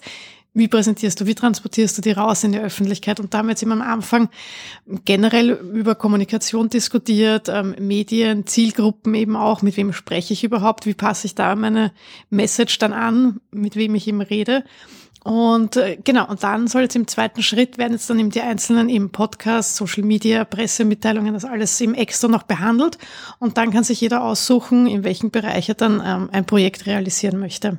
Ja, ich bin gespannt, was da passiert. Ich bin ein bisschen irritiert ob dieser Lehrveranstaltung, weil die Universität Sternwarte Wien zumindest zwei Absolventen hat, die hervorragende Podcast-Experten und Expertinnen sind, nämlich ich und Ruth, und wir sind nicht äh, engagiert worden, um diese Vorlesung zu halten. Also Ihr seid doch nicht als Gastsprecher eingeladen worden. Ja, ja, also bin ich mir nicht sicher, Skandal. ob das was ordentliches sein kann dort. Nein, aber äh, Podcast war noch nicht dran, oder? Nein, war noch nicht dran. Dann bin ich gespannt, was du dazu erzählen hast.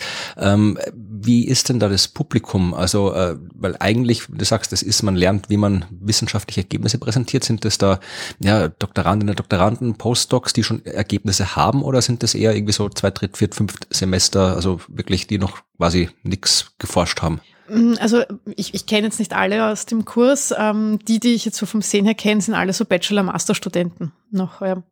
Okay. Also Aber das sollte ja einen nicht davon abhalten, dass man auch ähm, astronomische Themen ja kommunizieren kann. Nein, nein, eh nicht, überhaupt nicht. Ich habe mich nur interessiert, ob es jetzt quasi wirklich so ein Praxisseminar ist, wo du sagst, okay, du hast jetzt deine DIS fertig geschrieben, du sollst jetzt gefälligst auch lernen, wie du diese Informationen verbreiten kannst, oder? Nein, wenn es ein Postdoc-Seminar wäre, dann wäre ich kleine Bachelorstudentin nicht zugelassen. Nee, weiß man nicht, ob das muss ja nicht explizit so ausgeschrieben sein, aber äh, es wäre ja auch möglich, so wie es jetzt ist, dass man einfach sagt, Wissenschaftskommunikation ist generell wichtig, wenn man eine Wissenschaft äh, lernt.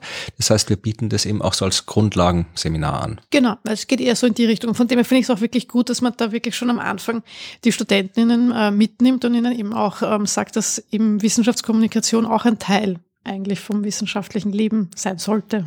Ist die Vorlesung, äh, gut, ist die Vorlesung gut ist, vielleicht ist die falsche Frage, aber normalerweise sind ja auf der Sternwarte Leute, die äh, Expertinnen und Experten in Astronomie sind. Ähm, du hast jetzt in einem anderen Leben Kommunikationswissenschaft studiert, das heißt, du weißt da auch schon ein bisschen was drüber. Äh, Gibt es mittlerweile kommunikationswissenschaftliche Expertise an der Sternwarte oder sind das Leute, die halt, wenn ich will das überhaupt nicht das Schlechte sehen, ich habe das ja auch mir alles selbst beigebracht, ich bin ja auch Autodidakt, was die ganze Kommunikation angeht. Und trotzdem halte ich durchaus auch an Universitäten Lehrveranstaltungen zu dem Thema. Ja, also das muss ja nicht heißen, dass man das nicht kann. Deswegen, also mich würde nur interessieren, ob die Leute, die das jetzt da unterrichten, ob das vielleicht Leute sind, die vielleicht irgendwie schon auf nebenbei ähm, ein anderes Studium haben, die von einer anderen Fakultät vielleicht kommen, oder ob das auch Leute sind, die das ja so nebenbei selbst gemacht haben und jetzt weitervermitteln? Ja, teils, teils. Also ich glaube, ähm, also mein Eindruck ist jetzt eben der, dass es schon so ein bisschen von der Pike auf selber gelernt ist, beziehungsweise dann eben auch im eigenen Interesse halt dann ähm, sich in der, in die Richtung weitergebildet haben. Ich sag's jetzt mal so. Bin gespannt. Und weißt du schon, äh, habt ihr schon irgendwie was Konkretes, Praktisches gemacht oder war alles nur theoretisch bis jetzt? Nein, also ich bin jetzt noch ziemlich am Anfang. Da ist jetzt eben die ersten drei, vier Einheiten sind jetzt quasi dieser theoretische Background, der da jetzt gebildet werden soll, wo wir eben, eben grundsätzlich über Kommunikation sprechen, ähm, wie Medien funktionieren, welche Medien gibt es überhaupt. Ähm, und das ist dann quasi die Grundlage, von der wir dann unsere Projekte selber starten werden. Ich bin übrigens überlegen, ob ich Podcasts oder Pressemitteilungen machen soll. Bin mir noch nicht sicher. Ja, du kannst einfach hier diesen Podcast nehmen, dann abgeben und fertig, dann Spaß der Arbeit. Äh, nein, einfach ist es nicht, weil ich muss dann, also wenn ich einen Podcast mache, dann muss ich eine Folge auch produzieren und da halt ein astronomisches Thema dann behandeln. Naja, wir haben auch schon oft genug über astronomische Themen gesprochen und wir könnten ein Special machen. Studieren ist auch astronomisches Thema, ja, also das ich glaube, das ist nicht das, was Sie sich vorgestellt haben. Ja, da haben Sie aber keine Ahnung von Kommunikation, behaupte ich jetzt einfach mal, weil äh, man kann. Aber das wäre doch Schummeln, oder? Nein, überhaupt nicht. Also genauso wie man über die Forschung berichten muss, ist ja, das hört man doch immer wieder. Man darf nicht nur die Ergebnisse vermitteln, man muss auch die Methoden vermitteln und jetzt stimmt, ja. darüber reden, wie man forscht, wie man lernt, wie man ausgebildet wird. Also ein Podcast übers Astronomiestudium ist für mich astreine Wissenschaftskommunikation. Dann mache ich einfach einen Zusammenschnitt und gebe das ab und fertig, oder? Ja, na, warum nicht? Also das ist ja. Nein. Na, natürlich kannst du da schon was Eigenes machen, aber ich hätte jetzt nichts Verwerfliches dran gefunden, das zu nehmen, weil warum nicht? Du machst das ja. ja ich bin ja auch überlegen, deswegen, ich habe mich ja noch nicht entschieden. Bin gespannt und ja, Pressemitteilungen sind langweilig. Nein. nee, ich überlege, ich würde ja später irgendwann einmal ja gerne so im wissenschaftsjournalistischen Bereich tätig werden. Ja, aber dann musst du die ja lesen, die Pressemitteilungen nicht schreiben. Ja, nein, wieso, weiß ich ja nicht. weiß ich noch nicht. Muss ich ja dann auch, aber es wäre halt eben in Richtung Schreiben. Deswegen überlege ich eben, ob ich das machen soll, wo ich eben was schreiben muss oder etwas, wo ich sprechen soll. Ich weiß es noch. Ich überlege noch am Thema ja auch. Also ich bin mir noch nicht sicher, über welches Thema ich dann quasi mein Projekt machen möchte schon überlegt, Weltraumwetter oder so, weil das finde ich ja so spannend. Weltraumwettervorhersage per Podcast. Genau. Und da würden sich dann eigentlich eher wieder die Podcasts anbieten, dass ich da eine Folge mache. Ja, es kommt darauf an, wenn du jetzt quasi, ob es aktuell sein soll, ob was Allgemeines sein soll, ob es die Geschichte des Weltraumwetters sein soll. Das, das wäre ein Podcast-Thema.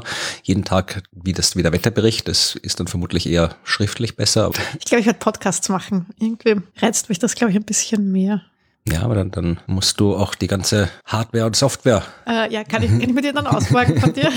die kannst du auf jeden Fall ausborgen, aber. Kann ich das Mikro haben? Darf ich das mitnehmen? Das Mikro kannst haben, da habe ich genug, aber das eigentlich knifflige ist, äh, wo ich am längsten gelernt habe, ist dann die ganze äh, Software zum Schneiden. Wenn man da eine professionelle haben will, die ist, die ist, muss man sich ein bisschen einarbeiten und bis man dann halbwegs. Ich habe die ersten 70 Folgen meines Podcasts äh, aufgenommen mit einem verkehrt herum Mikrofon. Absichtlich? Nein, ich habe einfach nur, ich habe keine Ahnung von Mikrofonen gehabt und habe nicht gewusst, wie rum man das Ding aufstellt und habe halt äh, ins falsche Ende gesprochen. Also nicht in das Ende, wo das Kabel rauskommt. Ja, so blöd war ich nicht, aber so ein Mikrofon hat ja einen gewisse Kegel, also wo es das, den Ton auffängt und ich habe ihn von der falschen Seite angesprochen. Also man, man, es ist nicht trivial. Also alle Leute glauben, man nimmt ein Mikro, redet rein und dann hat man einen Podcast, aber bisschen was steckt schon dahinter. Es ist halt immer eine gestalterische Entscheidung auch dabei, was man drin lässt, was man rausschneidet, wie man es zusammenschneidet und so weiter.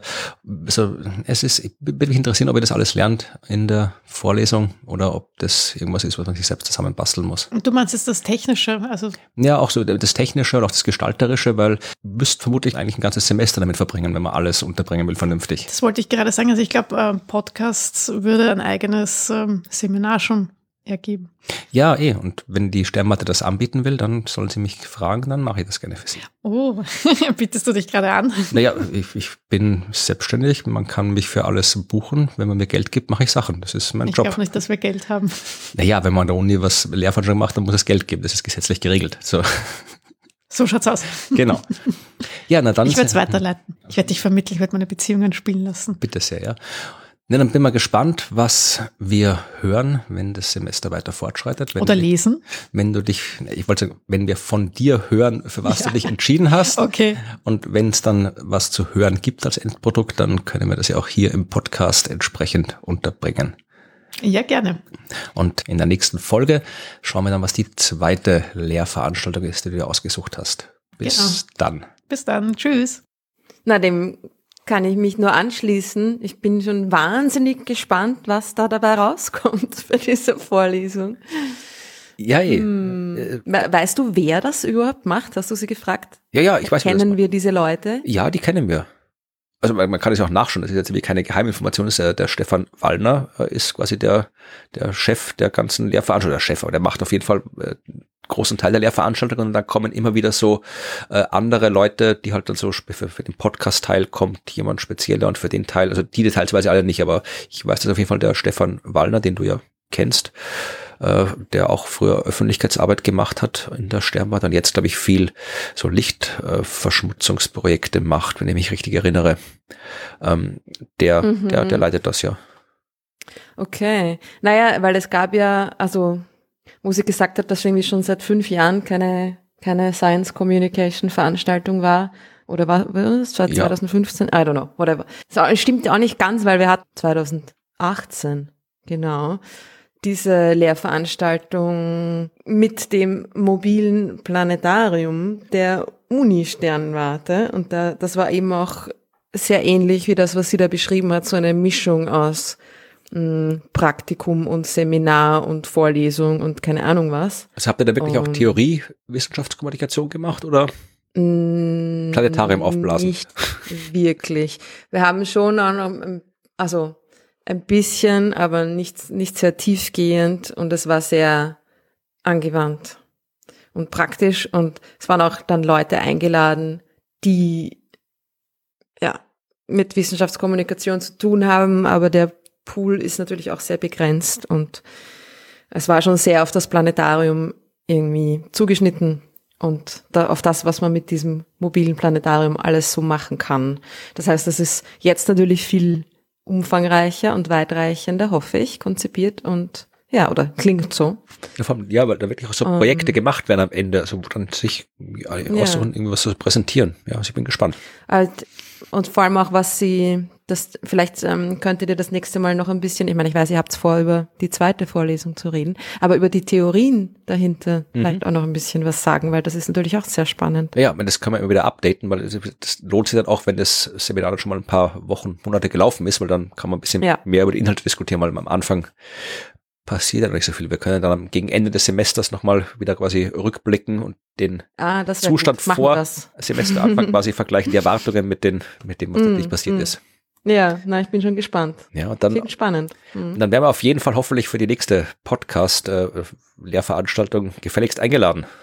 Naja, was die, die Institution hat ihre Grenzen und möchte alles unter Kontrolle behalten und da kann man sich nicht zwei so dahergelaufene ja. Leute da irgendwie einladen, die sich nichts sagen lassen. Ja, die Universität hat die Tendenz, den Status quo zu implementieren. So ist es. Ja, schon, das habe ich 20, Boah, ist lang her. 20 Jahre warten her. müssen, um diesen sinnlosen Satz mal sinnvoll anzubrechen. Schön gemacht, das hast du wirklich schön gemacht. Okay, nein, das erklären wir jetzt nicht, was es damit auf sich ja, hat. Ja, es ist, da hätte man, hätte man vor 20 Jahren dabei sein müssen. Genau. Egal, aber ja, es stimmt. Also die Universität ist in vielen Dingen sind sie nicht so innovativ, wie sie sein könnten. Also ja, bevor wir jetzt hier schimpfen ab mal ab, was sie wirklich machen, wenn sie Podcasts lernen. Vielleicht wird es eh ganz großartig und dann schauen wir blöd. Aber ja, es kann auch sein, ja. ja, aber wie gesagt, es schadet. Ich habe, wir haben ja auch schon irgendwie Lehrveranstaltungen gemacht, ähm, auch zu, zu Wissenschaftskommunikation, auch zu Podcasts schon. Also das, hm. ja, wir werden schon sehen. Irgendwann. Schauen wir mal. Ja, naja dann bleibt uns ja eigentlich nur noch uns zu bedanken, oder? Ja, machen wir das. Bedanken ist immer gut. Und tatsächlich können wir auch, bevor wir uns bedanken, noch das sagen, was äh, ich in München gehört habe. Äh, wir waren ja, du auch, äh, mit den Science Bosses in München und haben, und davor auch in Stuttgart und davor in Hachenburg und haben überall äh, Podcast-Hörerinnen und Hörer getroffen, die uns auch freundlich gegrüßt haben und wir hoffentlich freundlich zurückgegrüßt haben. Und äh, mit einer Hörerin aus München haben wir ein bisschen, oder ich weiß gar nicht, wo du da warst, ähm, habe ich auf jeden Fall ein bisschen diskutiert, äh, die wissen wollte, wie viel äh, Geld wir denn von Spotify kriegen und wie groß unser Anteil ist und ob das wirklich so ist, dass man da wirklich nur Centbeträge kriegt für jedes Mal äh, downloaden. Und ja, schön wäre es. Also wir kriegen nicht Schön wär's, wenn Centbeträge. man überhaupt Centbeträge kriegen würde. Also man kriegt schon Geld von Spotify, wenn man von Spotify produziert wird, ja, oder wenn du irgendwie äh, Musik machst, da, dann da kannst du einen Deal abschließen, so oft runtergeladen, dann kriegst du vielleicht irgendwie Centbeträge, aber als Podcast, nee, kriegst du nichts. Wenn du kein Spotify Exclusive Podcast bist, also ausschließlich auf Spotify gehört werden kannst, was bei uns ja nicht zutrifft und wir auch nicht wollen, sondern einfach nur ein Podcast bist, der halt im Spotify-Verzeichnis drin ist, dann kriegst du genau nix von Spotify. Äh, selbst wenn ihr was für Spotify zahlt, dann kriegt das Spotify, aber wir nicht. Und gleiches gilt für alle anderen Podcast-Plattformen, die da draußen so sind. Äh, wir kriegen von allen nichts. Ja. Bei uns gibt es auch keine Werbung. Das heißt, ähm, von die wir Geld kriegen wollen. Das heißt, äh, die einzigen Einnahmen, die wir haben, sind tatsächlich die, die unsere Hörerschaft uns zukommen lässt. Und das tut die Hörerschaft ja netterweise immer. Und weil wir das so nett finden, bedanken wir uns. Und bei wem wir uns diesmal bedanken, das weißt du. Meine Lieben, ihr seid die Allerbesten und äh, ihr unterstützt uns mit regelmäßigen Spenden. Es gibt verschiedene Möglichkeiten, das zu machen. Ich weiß, Leute sagen immer wieder, schickt uns einfach eure Kontonummer und dann machen wir einen Dauerauftrag. Wir haben immer noch kein Universumskonto, aber, aber vielleicht kommt das bald. Äh, bis dahin, äh, wenn ihr, wenn, wenn ihr euch das antun wollt, bitte unterstützt uns über entweder PayPal. Das haben seit dem letzten Mal auch wieder einige Leute getan. Und zwar ganz herzlichen Dank an Christian, Matthias, Gerd, Joachim, Wiebke, Johannes, Rupert und Heinz. Dankeschön. Vielen Dank. Und dann gibt es natürlich auch noch die Möglichkeit, uns quasi ähm, regelmäßig im Sinne von automatisch regelmäßig zu unterstützen mit einem Abo äh, bei Steady oder bei Patreon. Und da sagen wir ganz herzlichen Dank an Martin und an Tino. Vielen, vielen Dank an euch, ja. Und wenn Dankeschön. ihr uns irgendetwas zukommen lassen wollt, abseits von Geld, nämlich Lob, Kritik, Anregungen, dann schreibt uns das gerne an hello at dasuniversum.at. Ihr könnt auch die diversen Bewertungsfunktionen und Kommentarfunktionen der Podcast-Plattformen nutzen. Manches davon erreicht uns, manches nicht, je nachdem, wenn ihr bei irgendwelchen obskuren Podcast-Anbietern einen Kommentar schreibt, dann kann es sein, dass wir den übersehen, aber sofern ihr uns bewertet und Sterne gebt oder was auch immer man bei den diversen Podcast-Dingern geben kann, dann hilft uns das natürlich nur, wenn ihr uns gut bewertet, weil dann hören uns mehr Menschen, weil uns der Algorithmus besser anzeigt. Das hilft uns, wenn ihr Fragen habt. Ja, dann schickt die an fragen.dasuniversum.at. Wenn ihr einfach nur mit anderen gleichgesinnten Menschen über das Universum plaudern wollt, dann schaut in der Telegram-Gruppe vorbei. Da gibt es auch immer schöne Bilder zu sehen und äh, ja, äh, interessante Forschungsthemen werden geteilt und es wird über lustige Ortsnamen diskutiert und andere Dinge. Ja, das also war meine Schuld. ja, also da könnt ihr gerne vorbeikommen. Äh, Link dazu ist in den Show Notes. Und äh, Mhm. ansonsten gibt's noch die Möglichkeit, äh, uns in echt zu sehen. Bist du wo in echt zu sehen in nächster Zeit? Ich bin nicht in, nicht äh, öffentlich zu sehen. Ich bin jetzt wieder ein bisschen an Schulen unterwegs und ja, mache einen kleinen, ich mache wieder einen kleinen Ausflug nach Deutschland. Anfang April in die Gegend um Frankfurt. Und da haben mich nette Leute einfach gebucht. also schreibt jetzt nicht E-Mails und fragt, kann ich da auch dazu kommen? Nein, könnt ihr nicht, das sind private Feiern. Bucht mich, wenn ihr mich wollt. Ja, das heißt, da müsst ihr einfach so äh, euch in Frankfurt rumtreiben und schauen, ob ihr vielleicht zufällig Schauen, ob ihr vorbeilaufen blaue seht. Bubbles seht. Genau, ja. Ja, ja, mich kann man ein paar Mal sehen. Mit den Science Busters sind wir wieder unterwegs und zwar am 1. April in Dorfen, was ja in, so ein bisschen in Bayern ist, ein bisschen so in der Nähe von München. So ein bisschen in Bayern oder ganz in Bayern? Ja, ich weiß nicht exakt, ob es jetzt nördlich, südlich, östlich oder westlich von München ist, aber es ist jetzt, man, man fährt nach München und dann ein Stückchen noch mit dem Zug, glaube ich, wenn ich mich richtig erinnere. Also es ist äh, in, im, im unteren Eck von Bayern, behaupte ich jetzt mal. Am 2. Mhm. April sind wir in Ips, das ist in Niederösterreich. Da kann man mit Designs Busters sehen und dann äh, sind wir noch, äh, dann wieder zurück in Bayern. Dann sind wir in Passau, nämlich am 9 und in Ingolstadt am 10. April. Und davor sehe ich gerade noch am 4. und 8. April in Wien. Meine Güte, so viel Arbeit. Also, ja, pass auf dich zu, ja. ja links. Nicht krank werden, bitte, weil sonst muss ich einspringen. Ja, mal schauen. Ich, ich seit der letzten Tour, ich habe jetzt, bin jetzt mit Schnupfen und Halsweh nach Hause gekommen. Mal schauen, was draus wird. Mhm. Ja, also Links zu allen Veranstaltungen gibt's in den Shownotes, da könnt ihr euch das Ganze anschauen. Da verlinken wir auch, wenn es äh, einen Fernsehbericht gibt über die Preisverleihung, bei der Ruth äh, mit dabei war und was sonst noch so passiert ist. Das äh, findet ihr auch in den Shownotes. Natürlich die Links zu den ganzen Geschichten, die Links zu allem anderen, was wir erzählt haben, könnt ihr alles da anschauen. Unter dasuniversum.at gibt's das zu sehen. Und ja, wenn es sonst nichts mehr zu erzählen gibt, dann sind wir am Ende, oder? Ja, dann Danke fürs Zuhören. Ja, vielen Dank und wir hören uns Bis in, zum nächsten Mal. Genau, in zwei Wochen hören wir uns wieder und dann schauen wir, welche Geschichte du uns erzählen wirst. Bis dann. Ich weiß es auch noch nicht. Tschüss. Ciao.